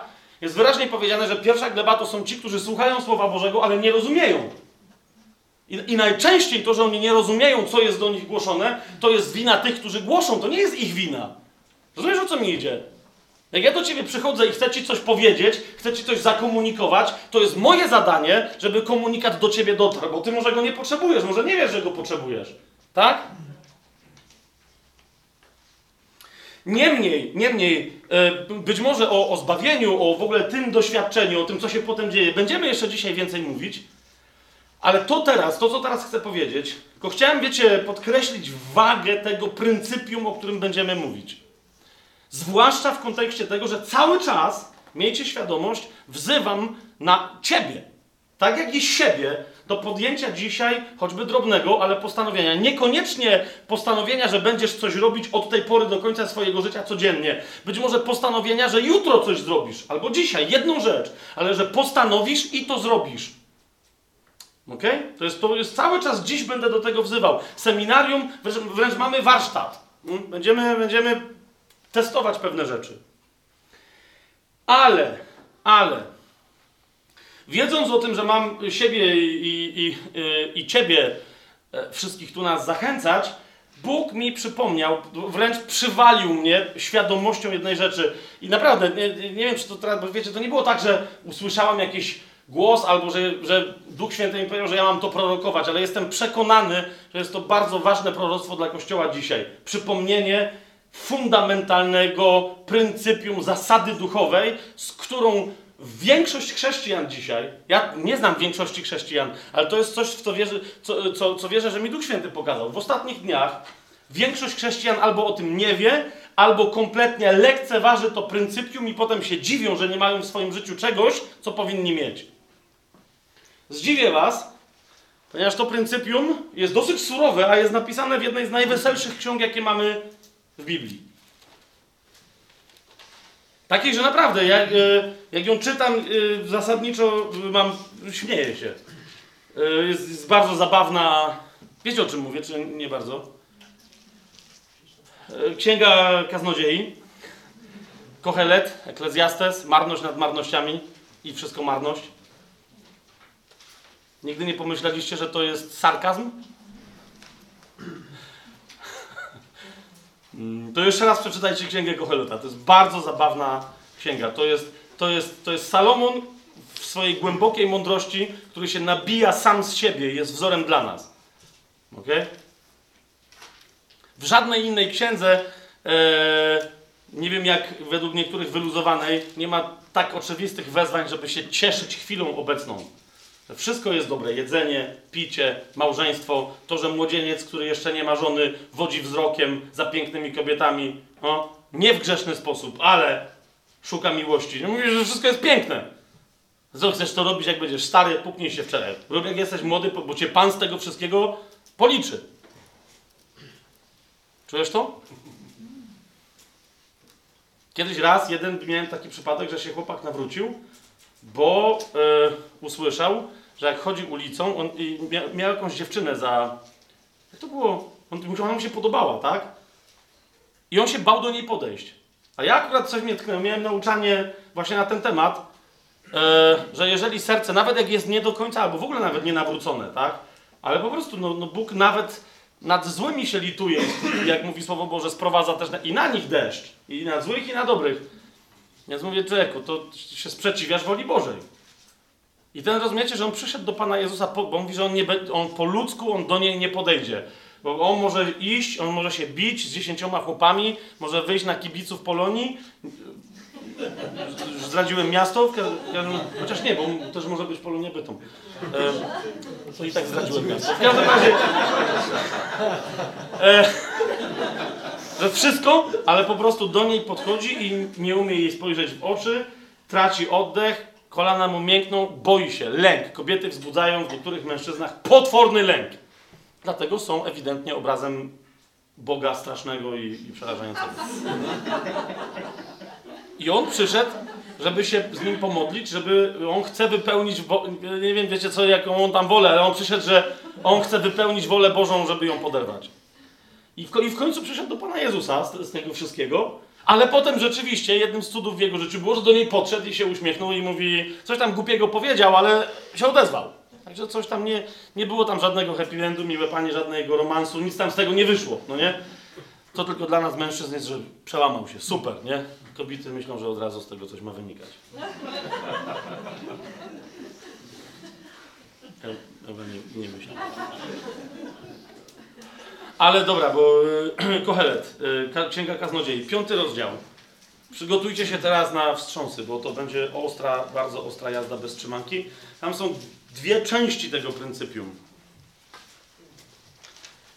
I teraz mówię jeszcze raz, jeżeli ktoś z was nie jest nowonarodzony, czy tam coś, jakieś ma tam pytania, problemy, to nie. Mówię teraz do ludzi, którzy są nowonarodzeni, którzy doświadczyli zbawienia za darmo, z łaski, przez wiarę, krew Chrystusa, przyjęli drogocenną ofiarę tego wielkiego Pana i zaczęli Go wyznawać jako swojego Pana.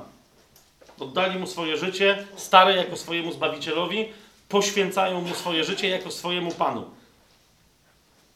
I to naprawdę, to pryncypium się nie zmieniło. Otóż Kaznodzieja w 5 rozdziale od 1 wersetu mówi tak.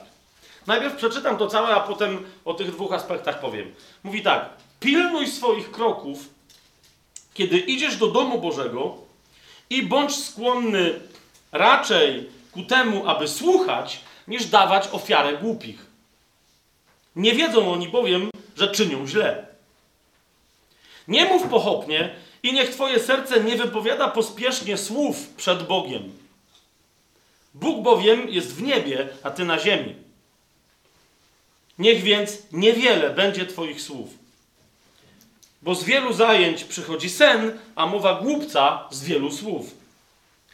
Kiedy złożysz Bogu jakiś ślub, nie zwlekaj z jego wypełnieniem, gdyż w głupcach nie ma on upodobania. Cokolwiek ślubujesz, wypełnij.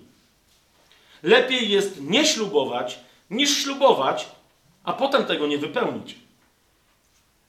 Nie pozwól, żeby twoje usta przywiodły do grzechu twoje ciało i nie mów później przed aniołem, że to był błąd. Dlaczego Bóg miałby się gniewać na twoje słowa i obrócić w niwecz dzieło twoich rąk? A wtedy by to musiał zrobić. Znaczy tego nie ma napisanego, ja to dodałem, tak? Że nie, to tam nie ma. Ja to dodałem, że Bóg by po prostu... Przez ciebie Bóg czasem musi wykonać pewną akcję. I teraz sobie rozłożymy ten tekst, bo w nim on się składa z dwóch, to jedno pryncypium składa się z dwóch zasad. Pierwsze, to jest pierwszy werset, pilnuj swoich kroków, kiedy idziesz do domu Bożego. Widzicie, to pisze król Salomon, który wybudował świątynię Bożą i cały czas żył w przestrzeni dzielonej wszechświata na sakrum i profanum, na to, co święte i na to, co nieświęte, co zwyczajne, co ludzkie i cielesne. A więc on mówił, kiedy idziesz do świątyni, jak ktoś chciał się pomodlić skutecznie, żeby coś dostać od Boga, żeby się w ogóle skomunikować z Bogiem, to szukał świątyni, bo w świątyni byli kapłani, albo gdzieś tam w tych okolicach się pojawiał prorok, albo jeszcze ktoś. W każdym razie ludzie, którzy profesjonalnie zajmowali się komunikacją normalnych ludzi z niezwykłym Bogiem. Teraz widzisz, sęk w tym, że ty nie możesz, w momencie kiedy jesteś osobą zbawioną, nowonarodzoną, nie możesz nie być w świątyni. Przypomnij sobie tych parę fragmentów Pawła, który Koryntianom na przykład przypomina, czy nie wiecie, że jesteście świątynią. A dla tych, którzy myślą, że chodzi o Kościół, zgromadzenie Boże, że jest świątynią, to też prawda, ale w innym miejscu, w wielu de facto innych miejscach Słowo Boże o tym przypomina, w innym miejscu Paweł mówi wprost, czy nie wiesz, że twoje ciało jest świątynią. A więc, rozumiesz, jeżeli moje ciało jest świątynią i twoje ciało jest świątynią jako nowonarodzonej osoby, to jesteś cały czas, nieustannie, każdego dnia człowiekiem, który skierował swoje kroki do domu Bożego. Bo jesteś w domu Bożym. Ty jesteś świątynią. A zatem Kohelet niechcący prorokował do nas i o ile do tamtych ludzi mówił, okej, masz wybór, albo nie idź do świątyni, albo jak idziesz do świątyni, to uważaj. Teraz ci powiem, na co masz uważać. A my nie mamy wyboru już, jakby wybraliśmy, że chcemy być my świątynią, a więc my non-stop musimy uważać, bo nie mamy wyboru, już dokonaliśmy go, jesteśmy świątynią, skierowaliśmy nasze kroki do świątyni, do domu Bożego. A zatem nie ma dnia, nie ma godziny w ciągu dnia, nie ma minuty w ciągu godziny, żeby nie tyczyło się nas to pryncypium. I teraz zauważ, od czego kaznodzieja zaczyna, mówi, pilnuj swoich kroków, kiedy idziesz do domu Bożego i bądź skłonny raczej ku temu, aby słuchać, niż dawać ofiarę głupich. Co to jest ofiara głupich? Ponieważ Salomon tu de facto cytuje jedno konkretne wydarzenie. Sobie otworzycie pierwszą księgę Samuela, 15 rozdział, to myślę, że tamto wydarzenie bardzo dobrze nam pokaże, bo do niego się Kohelet odwołuje. Ono nam bardzo dobrze pokaże i co to jest ofiara głupich i co to znaczy, żeby raczej skoncentrować się na słuchaniu, niż żeby dawać Bogu ofiarę głupiego. Pierwsza Księga Samuela, 15 rozdział. Troszeczkę chciałbym, żebyśmy się rozwinęli, ale zobaczcie, bo też nie jest to jakiś bardzo skomplikowany tekst. Otóż Saul został, kojarzycie Szaula, tego starego, który był królem przed Dawidem. I on był wybrany, że ma być królem, wszystko gra, tak? I teraz do niego jako do króla Pan przemówił, zobaczcie, to jest 15 rozdział, 2 werset, tak mówi Pan, tak mówi Jahwe zastępów. Swoją drogą zasadniczo we wszystkich miejscach, gdzie w UBG, nie wiem jak jest w innych Bibliach, ale wszędzie, gdzie macie w UBG, w Starym Przymierzu, gdzie macie słowo Pan, takimi dużymi literami, duże P, duże A i duże N, tam oryginalnie w tekście jest imię Jahwe. Nie Pan. Tam wszędzie to jest oznaczenie z jakiegoś powodu, że szanujemy tradycję żydowską, nie wiem w ogóle czemu, ale że w tym miejscu w oryginale znajduje się słowo Jahwe. Okay? A więc, tak mówi Jahwe zastępów. Wspomniałem, co Amalek uczynił Izraelowi, jak się na niego zasadził na drodze, gdy wychodził z Egiptu. Amalek to jest całe plemię. Nie będziemy teraz tego rozważać, ale oni się mocno dali we znaki Izraelowi. Także w zasadzie prawie, że się przyczynili do bardzo poważnego ich upadku i wyniszczenia militarnego i tak dalej. I teraz Pan się zwrócił do Szaula następującymi słowami. 3 werset i dalej. Teraz idź. Mówi do niego, skoro już mam króla w Izraelu, proszę bardzo, mówi teraz idź. I teraz uważajcie, co mu mówi Pan. Pobij Amaleka i zniszcz wszystko. Pobij Amaleka i zniszcz wszystko, co ma. Wszystko, co ma Amalek. Nie lituj się nad nimi, ale zabijaj i mężczyzn, i kobiety, dzieci i niemowlęta, woły i owce, wielbłądy i osły. Teraz jak ktoś was będzie chciał rozważyć, dlaczego Bóg kazał zabijać dzieci i niemowlęta i tak dalej, to jest po prostu jest to bardzo proste wyjaśnienie i bardzo sensowne i po prostu nie będziemy teraz tego rozważać. Chodzi mi o to, że to nie ma niczego wspólnego z tym, że jak Bóg, który jest miłością, po prostu Bóg jest miłością, a ten werset o tym świadczy, a nie temu przeczy. Okay? Niemniej jak ktoś nie zna całej historii, to sobie możemy o tym pogadać w przerwie, to nie jest temat tego, o czym chcę mówić. Chodzi mi tylko o to, że Szaul dostał konkretny prikaz, że co ma zrobić? Ma zniszczyć wszystko, co ma Amalek, czyli którykolwiek z Amalekitów. Czy to jest jasne? I teraz, czy odbyły się jakieś negocjacje między nim a Szaulem? Szaul powiedział, że okej, fajnie, ale zostawilibyśmy uprząż po koniach. Czy widzicie coś takiego? Nie. Mamy napisane dalej w 4 wersecie. Szaul zebrał więc lud i policzył go w Telaim. Było 200 000 pieszych, 10 000 mężczyzn z Judy. Potem Szaul przybył do miasta Amaleka i urządził zasadzkę w dolinie. No i tam się dzieją rzeczy. 7 werset mówi, wtedy Szaul pobił Amalekitów od Hawila aż do wejścia do Szur leżącego naprzeciw Egiptu. Pochwycił żywcem Agaga, króla Amalekitów, a cały lud zgładził ostrzem miecza. I tu mamy 9 werset, który mówi, jakby jakiś czytelnik nie zauważył, co zrobił Szaul, bo jest napisane, co zrobił. Czy zabił wszystkich Amalekitów? Nie. Więc jest napisane, że nie zabił, że oszczędził Agaga. Ale jakbyś jako czytelniczka czy czytelnik nie zauważył, to Słowo Boże mówi, ale... Zwróć uwagę, to jest moje dodanie. Mówi, ale Saul i lud oszczędzili Agaga. Ba, nie tylko Agaga. Jaki był prikaz? Jeszcze raz zobaczcie 3 werset. Pobij Amaleka i zniszcz wszystko, co ma. Wszystko, co ma. Jaki jest wyjątek od wszystko? Nie ma żadnego. Wszystko, co ma Amalek. Teraz zobacz, co się stało. Szaul pobił Amalekitów i tak dalej. Ale Szaul i lud oszczędzili Agaga, masz jednego zawodnika, i co? I to, co najlepsze, z owiec, wołów, tłustych zwierząt, baranów, uwaga, oraz wszystko, co było dobre i nie chcieli tego zniszczyć. Zniszczyli zaś wszystko, co było nikczemne i nędzne. Wyrżnęli wszystkich Amalekitów, ale to, co do nich należało, se zostawili, z wyjątkiem dziadostwa. Wtedy doszło do Samuela słowo Pana. Znaczy, to nie jest długi tekst, ale chciałbym, żebyście zobaczyli całą tę dynamikę. Dlaczego? Ponieważ ona mówi o twojej i o mojej duchowości jako chrześcijanina.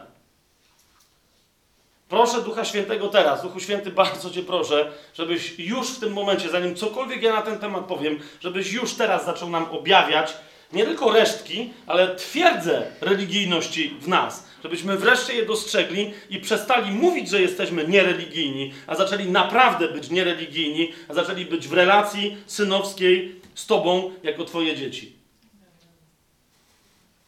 A więc, doszło do Samuela słowo Pana, to jest 10 werset. Żałuję, że ustanowiłem Szaula królem. Odwrócił się bowiem ode mnie i nie wypełnił mojego słowa. Zwróć uwagę, czy Szaul i lud nic nie zrobili? O, zrobili. Wygrali wojnę z Amalekitami. Czy nic nie zrobili? Hej, wycięli cały lud, z którego zostawili jednego tylko zawodnika. Ale cały lud wycięli. Naprawdę wszystko. Dzieci, niemowlęta, kobiety, starcy. To wszystko było dziadostwo.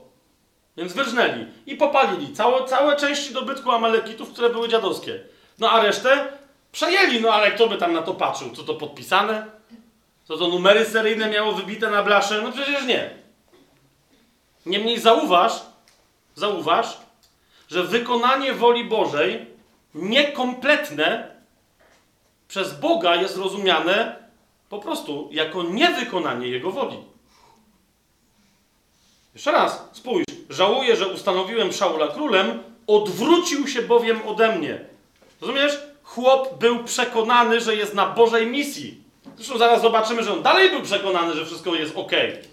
A Bóg powiedział, że on się ode mnie odwrócił i, po drugie, nie wypełnił mojego słowa.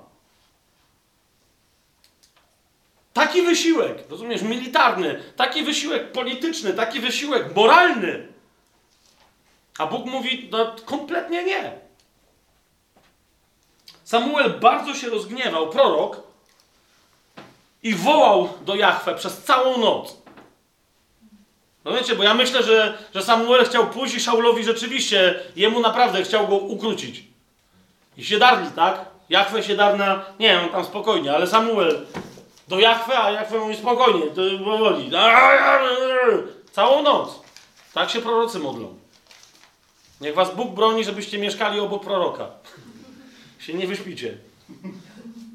I teraz mamy dalej historię, patrzcie co się dzieje. Gdy Samuel wstał wcześnie rano, żeby się spotkać z Szaulem, doniesiono Samuelowi, Szaul przybył do Karmelu i tam właśnie postawił sobie pomnik. Oho. To jest gość. Nie tam, że Bogu, nie tam, że papieżowi, tam Samuelowi, ale tam już on sobie postawił. Przecież wypełnił Słowo Boże. Z pierwszym królem, który pierwszą misję profesjonalną od Boga wypełnił jak ta lala. Nie należało mu się? Oczywiście, że mu się należało. Co się miał nie pochwalić? Niech wiedzą wszyscy, jak się wypełnia wolę Bożą. Więc postawił sobie pomnik, po czym zawrócił, poszedł i przybył do Gilgal. A kiedy Samuel przyszedł do Szaula, Szaul mu powiedział: błogosławiony jesteś przez Jahwe. Zobaczcie, co się dzieje z tym chłopem. Przychodzi do niego prorok. Jak do mnie przychodzi prorok, bo ja znam paru proroków, takich naprawdę, rozumiecie, którzy funkcjonują jako prorocy, to i za każdym razem, jak widzę, że prorok mi się przygląda, sobie myślę, o my God. Nie patrzę się, nie, idź gdzie indziej.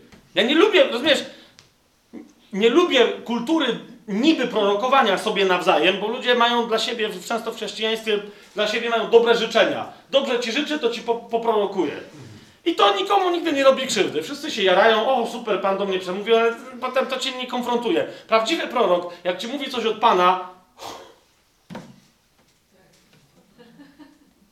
Pamiętacie raz, jak miałem proroctwo od Reinharda? Nie mówię o waszym teraz, tak? Bo to nie chcę tego... Pamiętacie, jak raz dostałem proroctwo od Reinharda? I tam było ze 200 ludzi tego słuchało. To wiecie, jeden gość do mnie przychodzi i mówi, gratuluję. Czego? Mówi, no gratuluję, dostałeś proroctwo. I mówię, chłopie, ty słyszałeś to proroctwo? Mówi, no nie, no, ale dostałeś proroctwo, ja bym chciał dostać proroctwo. Mówię, to serio?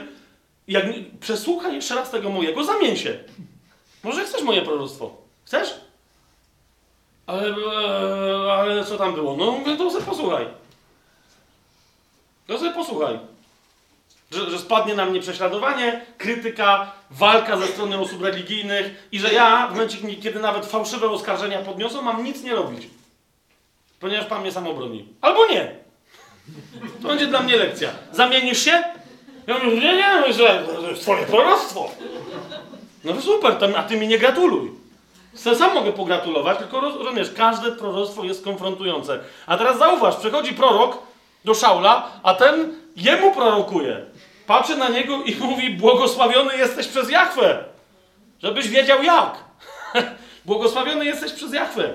I za chwilę mówi mu o sobie, zauważ co się dzieje, wypełniłem słowo Jahwe.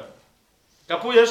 Przychodzi do niego prorok, który wcześniej dowiedział się od Pana. Zobacz, 11 werset. On się ode mnie odwrócił i nie wypełnił mojego słowa. To jest jasny przekaz od Pana. Rozumiesz? Fizycznie, myślę, słyszalne. Bo w tamtych czasach prorok musiał wyraźnie słyszeć, co mówi Bóg.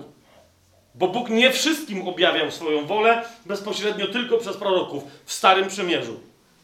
A więc Bóg mówi, on nie wypełnił mojego słowa. Prorok przychodzi do gościa, który nie wypełnił słowa i ten gość mu mówi, wypełniłem słowo.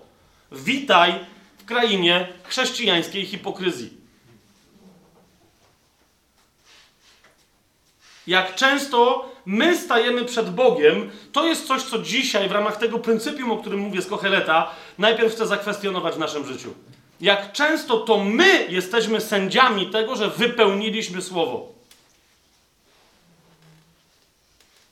Ale teraz popatrz, czy Szaul jest tutaj jakimś wielkim hipokrytą? On jest bezczelny, próbuje zakrzyczeć proroka, może już wie, że prorok mu powie, hej, nie wypełniłeś słowa i on chce go uprzedzić, mówi, wypełniłem słowo. Haha, byłem pierwszy, już nic nie możesz powiedzieć. Nie. Widzisz, Szaul, myślę, że naprawdę jest przekonany, że wypełnił słowo Boże. Dlaczego? Bo Samuel, zauważ, powiedział mu, a co to za beczenie, bo ten mówi, że wypełniłem słowo, a prorok, jak to prorok? Prorok zawsze pyta, prawdziwy prorok pyta tak jak Bóg. Okay? Ten mówi, wypełniłem słowo. Ha. Se postawiłem pomnik, ale jakaś nagroda dodatkowa od proroka by się przydała. Nie? Wypełniłem słowo. A prorok go pyta, a to tak? A to co za beczenie w takim razie owiec rozlega się w moich uszach? I co to za ryk wołów, który słyszę? Wiecie, do czego pije Samuel, tak? To jest pytanie, czy nie miałeś, aby ty i cały lud zniszczyć wszystkiego, co należało do Amaleka? Chyba że chcesz mi powiedzieć, że te owce, co beczą i te woły, co ryczą, to są wasze. I nie wzięliście ich od Amalekitów. Na co zauważ, jaka jest odpowiedź Szaula. Nie chcę, teraz, bo ja nie mam teraz objawienia na ten temat, ale myślę, że wiele bym postawił, że wszyscy jak siedzimy, a ja stoję na tej sali, wszyscy kiedyś zrobiliśmy w życiu przed Bogiem to, co w tym momencie będziemy czytać, że zrobił Szaul. Miał wyraźne przykazanie od Pana, okay? Wypełnił je w pewnej mierze. Niektórzy powiedzieliby, że w 70 paru procentach. To jest dobrze. To jest dobrze. Zauważ. Szaul odpowiedział, przyprowadzili je od Amalekitów. Zauważ, on się nie kryje. On nie mówi, nie, to nasze, tam dajże spokój, to nasze tak zawsze beczały. Nie, on mówi, nie, przyprowadzili je od Amalekitów. Lud bowiem oszczędził to, co najlepsze, z owiec i wołów. Dlaczego Szaul bezczelnie gada i się nie boi? Zauważ, bo on nie kończy zdania. On mówi, tak, mówi, lud przyprowadził to, co najlepsze, z owiec i wołów, żeby je ofiarować Jahwe, twojemu Bogu. Kapujesz? My nie dla siebie. Znaczy, dla siebie, ale Bogu też. Bogu będzie zadowolony. Zauważ, nie wiem, czy Biblia jest bardzo precyzyjna. Zauważ, co tu mówi Szaul. Nie mówi naszemu Bogu. Nie mówi absolutnie mojemu Bogu. Mówi twojemu Bogu. Ja wiem, że on inaczej to powiedział. Ale znowu umówmy się, ja też jestem królem. Rozumiesz, to jest to, co Szaul mówi. A ja wiem, że on jest królem, ale ja też. Ja wiem, że ja z jego woli jestem królem, no ale hello, jestem królem czy nie w końcu. Więc ja wiem, co on powiedział, ale mi się wydaje, że ja wiem lepiej. On powiedział zniszczyć wszystko, a ja mówię, tam będziemy palili. Spalimy ci tutaj na ofiarę. A że troszeczkę sobie weźmiemy, no to wiesz, za fatygę. Za fatygę, co łaska. Nie wiem, jaka tam była koncepcja, ale widzisz, o co mi tu chodzi, tak? Goś powiedział, jeżeli ja, mówiąc najprościej, jak się tylko da, jeżeli ja złożę Bogu ofiarę taką, jaką ja wymyśliłem, to przecież Bóg nie może jej nie przyjąć, nie? Przecież jest Bogiem. Bóg jest od tego, żeby pobierać ofiary. Bóg jest chciwy na ofiary. Bóg jest łasy na to, żeby mu składać jakieś całopalenia. Więc coś powiedział, ja rozumiem, ale odkryliśmy, że w zasadzie to... Myśmy myśleli, że Amalekici to w ogóle mieli syf, ale oni tam mieli całkiem niezły dobytek, więc może Bóg nie do końca, może nie dowidział. Myśmy przyszli, sprawdzili, dowidzieli i uznaliśmy, że należy Boży rozkaz nieco zmienić. Tylko, hej, przecież chodziło głównie o Amalekitów, tak? To żeśmy wyrżnęli, owce żeśmy zachowali, no ale hej, żadna z nich nie jest Amalekitką. Teraz zobaczcie mi, że ja tak, wiecie, snuję jakieś takie brednie. Chodzi mi o to, że próbuję dotknąć. Ja wam powtarzam w ten symboliczny nieco sposób, pokazując jak myślę, że myślał Szaul, ja wam powtarzam to, co ja zwykle myślę w tego typu sytuacjach. I do ciebie do tego też zachęcam. Od najprostszych sytuacji po najbardziej złożone. Kiedy masz jasność, wiesz, co masz zrobić, a potem robisz to tylko do pewnego stopnia, a to, że częściej nie zrobisz, to mówisz Bogu, ale Bogu, ja ci ofiarę mam. To jest to, gdzie rozumiesz, Szaul uznał, będę usprawiedliwiony przez ofiarę, którą ja wymyślę i złożę Bogu. Bóg musi uznać, że dobrze to wymyśliłem. To była myśl Szaula.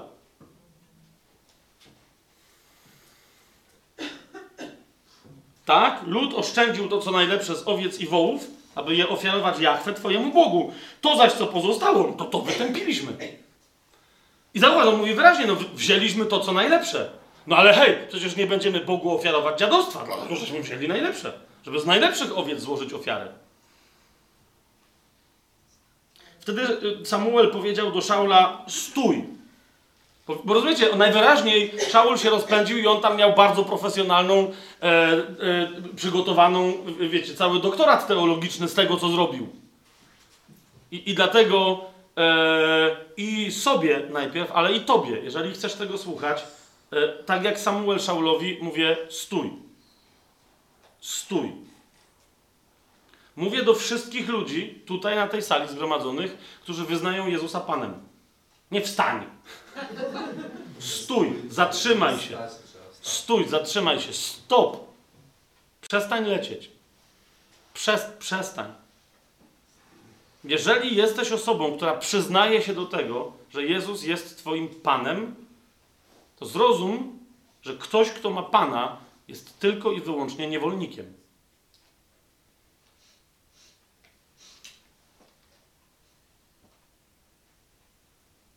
My mamy, wiecie, przez w sumie pod tym względem całkiem nie najgorszą polską historię, mamy pewne ubóstwo językowe. Bo nie mamy za bardzo na niewolników wielu wyrazów. Nie wiem, czy zauważyliście. Jest niewolnik i w zasadzie co? Niewolnik. Może być jeniec, ale to jest co innego. Może być więzień, ale to jest też co innego, tak?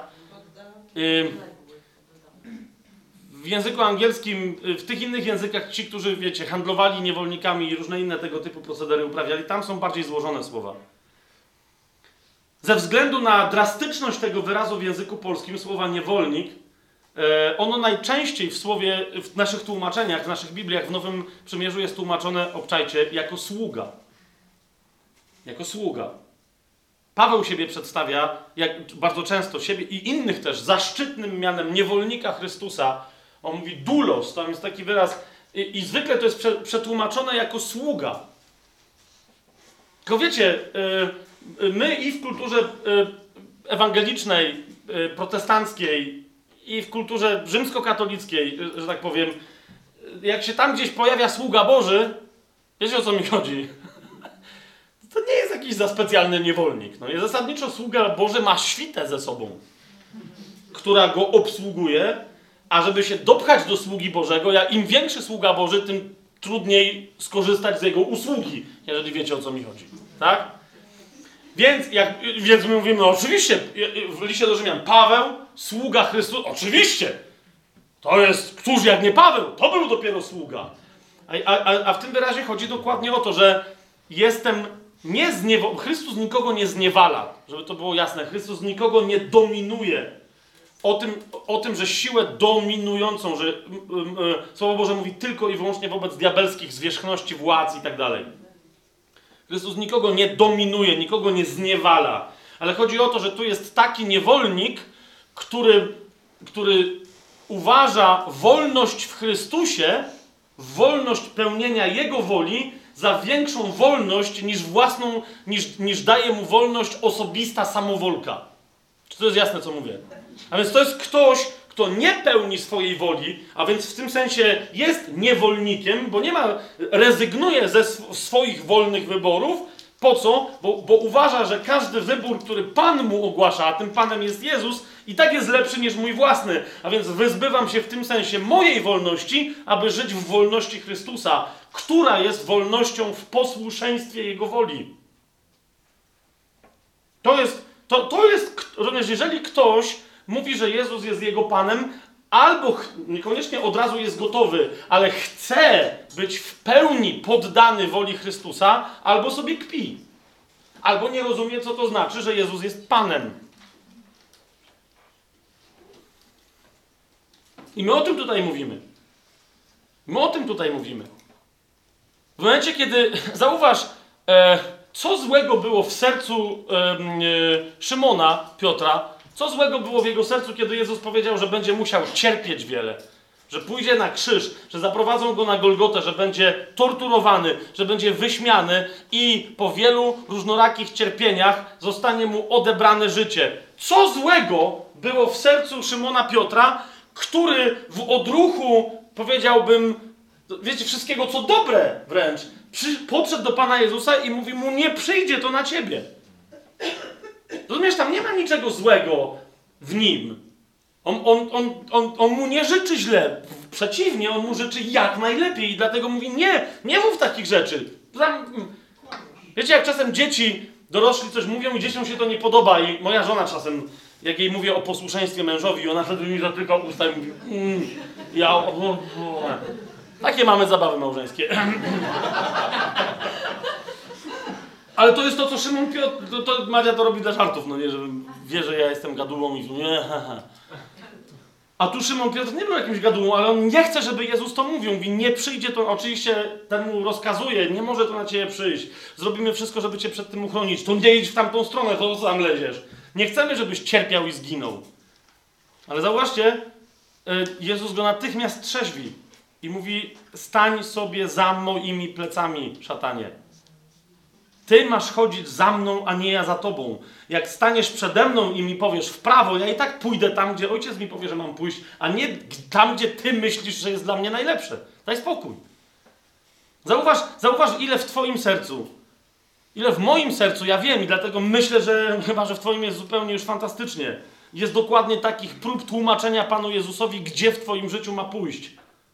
Co ma dla ciebie zrobić, a od czego powinien, rozumiesz, raczej odstąpić na razie i cię nie upominać.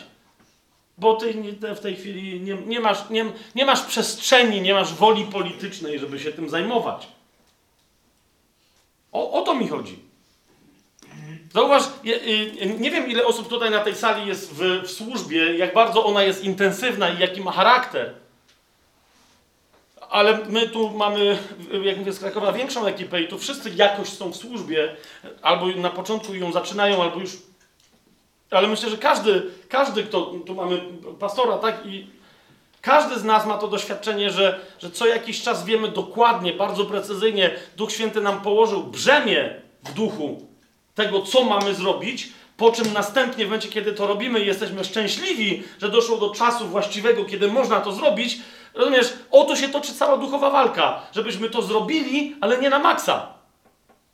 Tylko żebyśmy zawsze gdzieś coś przycięli, przycenzurowali, nie? Hej, teraz masz prawo sobie teraz odpocząć. Już, dobrze, już co? Przecież dosyć dużo już było zrobione, prawda? No ale jeszcze jest ta kobieta... No tak, ale a tutaj jest pastor, który mówi, hej, już dajcie spokój im, już powinni zjeść obiad, już 2 godziny temu, już wystek. I przychodzi szatan i rozumiesz, z jednej strony wiesz, że tak, to jest ostatnia, być może, że ta pani jest kluczowa dla całej sytuacji.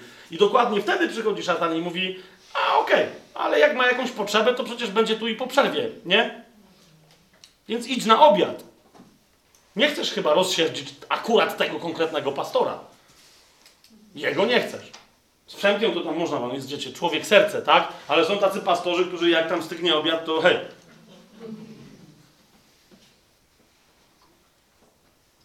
I wtedy co się dzieje? Wtedy, wtedy ja widzę w swoim sercu, wtedy zaczynam tłumaczyć sobie, rozumiesz? Nie, bo co ja mam Bogu tłumaczyć? Sobie zaczynam tłumaczyć, że hej, no przecież wszyscy Amalekici wyrżnięci, no że Agaga zostawiłem, mój Boże, no chyba kogoś by trzeba było... Niech będzie świadkiem zgrozy pańskiej, czy cokolwiek, tak? Naprawdę, jednego tylko zostawiłem. A Pan powiedział wszystko. Kapujesz, częściowe... Na spotkaniu z mężczyznami, pamiętam, to było gdzie, w Radomiu. I w momencie to się nawet publicznym stało tematem, ale to gdzieś w kuluarach był temat, tak? Że no wiesz, no ale to posłuszeństwo, wiesz... Zapytałem jednego faceta i rzeczywiście, widząc jak to na niego podziałało, to potem jeszcze żeśmy publicznie o tym rozmawiali, bo on mówi, że to, mój Boże, to przecież naprawdę, no im bliżej do tych 100%, to już naprawdę jest dobrze. Ja go zapytałem, czy by chciał, żeby żona była mu wierna w 99%. To on mówi, że no ale to czyli planuje, nie wiem, tak konkretnie rzecz ujmując, że po prostu wiesz, 99 dni. Wiesz, to jest ponad 3 miesiące. Śpi z tobą, ale 100 dnia z kimś innym. No nie wiadomo, czy się coś dzieje, ale ty nie masz prawa wiedzieć, bo ty domagasz się wierności na 99%. Co? Wiesz, to nie jest tak. Oczywiście, że to jest tak. Kapujesz? Bo jeżeli ja mówię mojemu Panu, ty jesteś moim Panem, ja chcę, żebyś ty był, to co to oznacza? Że ja mu jestem jaki? Wierny. Tak? Jeżeli jestem mu wierny na 99%, to znaczy, że raz na 3 miesiące, trochę ponad, jestem wierny komuś innemu, a nie jemu. Teraz zauważ, jakie to jest chamskie przy 99%, a jak tutaj Szaul był wierny na 75%? Rozumiesz? To tam są całe wakacje na zboczonej ścieżce. Na Majorce, okej. Okay. Hmm? Czytamy dalej. Więc Samuel powiedział, to jest 16 werset, powiedział do Szaula: stój, zatrzymaj się, a powiem ci, co Jahwe mówił do mnie tej nocy. Szaul już wtedy widział, że prorok jest nie w nastroju do żartów, więc mówi: dobrze, powiedz. Więc Samuel rzekł: czyż to nie wtedy, gdy byłeś mały w swoich oczach? Stałeś się głową pokoleń Izraela i Jahwe namaścił cię na króla nad Izraelem? Jeszcze raz, zrozum to, że Pan... Zauważ, od czego zaczyna upomnienie Szaula Samuel. Przypomina mu, że to, że Bóg czasem domaga się od niego skrupulatnego wypełnienia rozkazu, to jest tylko czasem. I że to nie jest za duży ciężar wobec daru, jaki Bóg mu dał. Przypomnij sobie, jeżeli jesteś osobą nowonarodzoną, przypomnij sobie historię swojego życia w mroku. I gdzie by się ona skończyła? Gdyby nie przyszła łaska, gdyby się nie ujawniła jej moc w twoim życiu, gdyby krew Chrystusa nie przeprowadziła cię ze śmierci do życia. Gdzie byś wtedy był? Kim byś była? Rozumiesz? A teraz chodzi o to, że ta fantastyczna przemiana z żaby w księcia, czy tam w królewnę, co tam się w tych bajkach przemienia, z kompletnej nędzy w coś niezwykle wspaniałego, to nie jest, rozumiesz, to jest dopiero początek twojej fascynującej drogi. I to jest dokładnie to, co w Starym Przymierzu Szaulowi Pan przez proroka przypomina. Czy to nie wtedy, kiedy byłeś mały w swoich oczach, stałeś się głową pokoleń Izraela i Jahwe namaścił cię na króla nad Izraelem? Kłócącym się Koryntianom Paweł przypomina, mówi: naprawdę? Czy to jest prawda, co ja słyszę o was? Że jeden drugiemu coś jest winien, pokłóciliście się i naprawdę nikt nie umiał tych dwóch jełopów rozsądzić i poszli do sądu? I teraz rozumiecie, Paweł nie mówi o jełopach, to ja tak powiedziałem, żeby skrócić myśl dramaturgiczną. Ale do czego się Paweł odwołuje? Mówi: czy wy nie pamiętacie, o tym już się zapomnieliście, nie wiecie, że za chwilę będziecie sądzić aniołów. Macie w sobie przez Ducha Świętego moc do tego, żeby sądzić aniołów. To nie potraficie w ludzkich, materialnych sprawach czegoś rozsądzić? Co jest grane? Nie rozumiecie swojego powołania? Nie łapiecie swojego wybrania? Nie rozumiecie swojego obdarowania? Widzisz, bo cała ta historia naszej niewierności wobec Pana de facto zawsze z tego się zaczyna.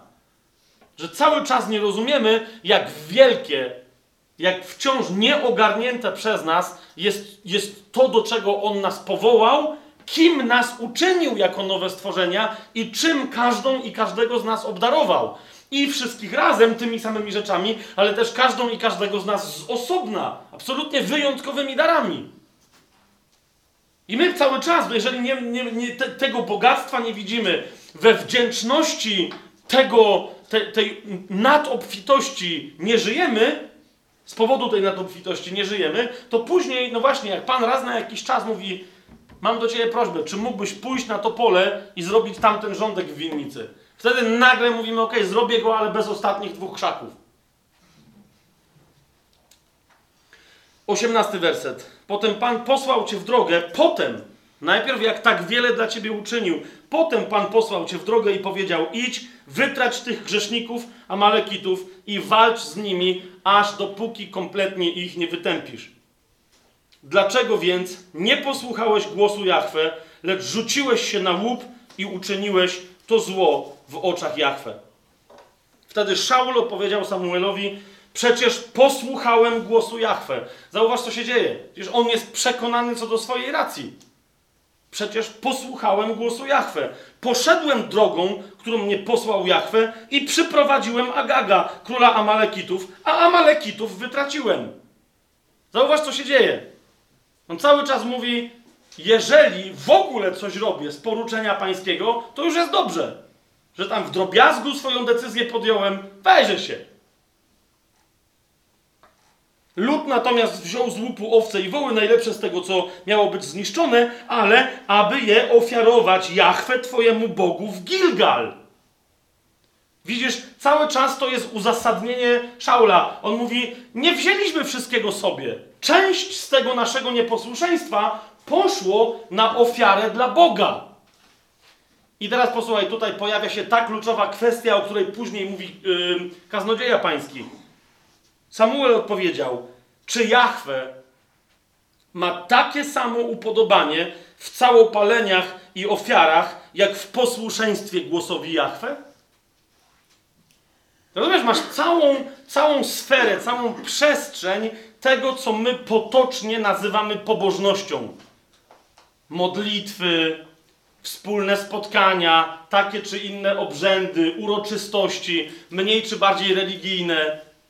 Rozumiesz, cała sfera tego, co my rozumiemy, że jest ofiarą dla Pana. To ofiarowuje teraz Panu. Są ludzie, którzy mają szalone ofiary. Ofiarowują na przykład swój ból Panu, jakby był zgodny z Jego wolą. Chorobę, która na nich spadła jako wyzwanie. Oni mówią: okej, to jest mój krzyż, ofiaruję to Panu. Były lata jeszcze, kiedy byłem księdzem, całe lata, kiedy chodziłem do dentystów i cierpiałem u tych dentystów. Między innymi dlatego, że mam parę zębów, o których całkiem niedawno się dopiero dowiedziałem, że są jakoś dziwacznie zbudowane. Anatomia. I tam, gdzie powinienem mieć 3 kanały, to mam 4, a gdzie mam czasem nawet 5. I okazuje się, że niektórzy dentyści ich nie odkryli. Więc na przykład, jak przeżywałem leczenie kanałowe, to rozumiecie, że nie wszystkie kanały były... Już pomijam leczenie, nie wszystkie były zabite. Tak? Ja mówię, że mnie boli, to są bóle fantomowe. Okej. Dosyć mocne fantomy mam. I rozumiecie, w tych momentach, jak już nie wiedziałem, co z tym zrobić, a próbując być twardzielem, nie chciałem zażywać za dużo środków przeciwbólowych, wtedy mówiłem: najwyraźniej taka jest wola Boża. Mówię: Panie, ofiaruję Ci ten mój ból. I tam zwykle jeszcze miałem intencję, rozumiesz, bo to jakby nie było, że weź go i coś... Nie, tylko ja miałem intencję. Pracowałem z młodzieżą wtedy, mówię: to będzie, niech się jeszcze, mówię, tam jest jeden dziaduwa, niech on się nawróci, to Panie, ten mój ból Ci ofiaruje. Rozumiesz? Rozumiesz, nawet niby coś dając Bogu, nadal próbowałem sobie załatwiać. Tak jak Szaul. Więc ten mu mówi: czy Jahwe ma takie samo upodobanie w całopaleniach i ofiarach, jak po prostu w posłuszeństwie głosowi Pana? I odpowiedź, tym razem daje prorok odpowiedź, brzmi: oto posłuszeństwo jest lepsze niż ofiara. I teraz zauważ, co mówi: lepiej jest słuchać, niż ofiarować tłuszcz baranów. Lepiej jest słuchać, niż zrobić to, co ty zrobiłeś, Szaulu. Lepiej jest słuchać, a więc usłyszeć, co Bóg do ciebie mówi, a potem być posłusznym temu, co się usłyszało. Jasne to jest? Kiedy w języku hebrajskim Bóg wzywa, Słowo Boże wzywa i mówi: Shema Izrael, słuchaj Izraelu, to nie tylko znaczy usłysz, że co się do ciebie gada, ale też bądź posłuszny, daj posłuch temu, coś usłyszał. A więc co usłyszałeś, zrozum, a potem zrób to, co zrozumiałeś. To jest dopiero w pełni słuchanie. I teraz zobacz, jeszcze raz wróćmy do tego Koheleta do Księgi Kaznodziei, do 5 rozdziału. W tym kontekście, ponieważ podstawą do tego, co tu mówi Salomon, zauważ, to jest który król po Szaulu? Żebyśmy się umieścili. No tak, no bo Kaznodzieje napisał Salomon. Salomon był czyim synem? Dawida. A Dawid nie był niczym, w sensie nie był synem żadnego króla, ale był następcą na tronie Izraela czyim? Otóż tego biednego Szaula. Więc rozumiecie, że to jest historia, gdyby Dawid był synem Szaula, no nie był, ale gdyby był, to byłaby księga jego wnuka. Tylko że Szaul został odsunięty, rozpoczął się, nie miał żadnej linii królewskiej, tak? Dawid rozpoczął nową, właśnie przez to jego błazeństwo, które potem pogłębiał, wywołując duchy i robiąc jeszcze inne dziwne rzeczy, tak? Zupełnie oszalał i go diabeł opętał. Ale chodzi mi o to, że Salomon odwołuje się tu nie tylko do Słowa Bożego, ale do historii, którą prawdopodobnie, wiecie, znał przynajmniej z ust swojego ojca. I jeszcze raz mówi, pilnuj swoich kroków. Pilnuj swoich kroków, kiedy idziesz do domu Bożego i bądź skłonny raczej ku temu, aby słuchać, niż dawać ofiarę głupich. Widzisz, to, że ktoś zamiast być posłusznym Bogu, składa mu jakąś ofiarę, żeby usprawiedliwić swoje nieposłuszeństwo, Salomon nazywa wprost ofiarą głupich. On po prostu trawestuje słowa, nieco je cytuje, nieco je tylko przeinaczając, cytuje słowa proroka Samuela, ale to, co on nazwał ofiarą i tłuszczem baranim, ten nazywa wprost ofiarą głupich w jednym zdaniu. My jesteśmy dziećmi mądrości. My mamy życie przez Chrystusa, który jest mocą i mądrością Bożą. Amen? Amen. Jakim głupcem więc trzeba być, żeby nie być posłusznym tej mądrości? Ale to nie jest całe pryncypium. Tak? To nie jest całe pryncypium, to nie jest cała zasada. Chcę wam pokazać jedną rzecz, która być może uwolni nasze życie kogoś tutaj, życie duchowe. Wreszcie wprowadzi na nowy, wyższy, lepszy poziom owocowania, kiedy zrozumiemy, jak wiele błędów prawdopodobnie popełniliśmy w przeszłości, nie tylko będąc nieposłusznymi woli Bożej, ale jeszcze przy okazji robiąc coś, o czym mówi druga część tego pryncypium. I jak to zrobimy, będziemy wiedzieć, z czego pokutować, na co uważać, bo to cały czas jest ostrzeżenie. Uważaj, pilnuj się, uważaj. Jeżeli tego przypilnujesz, to naprawdę będzie dobrze, bo tu jest potężna obietnica. Niemniej o tym po przerwie.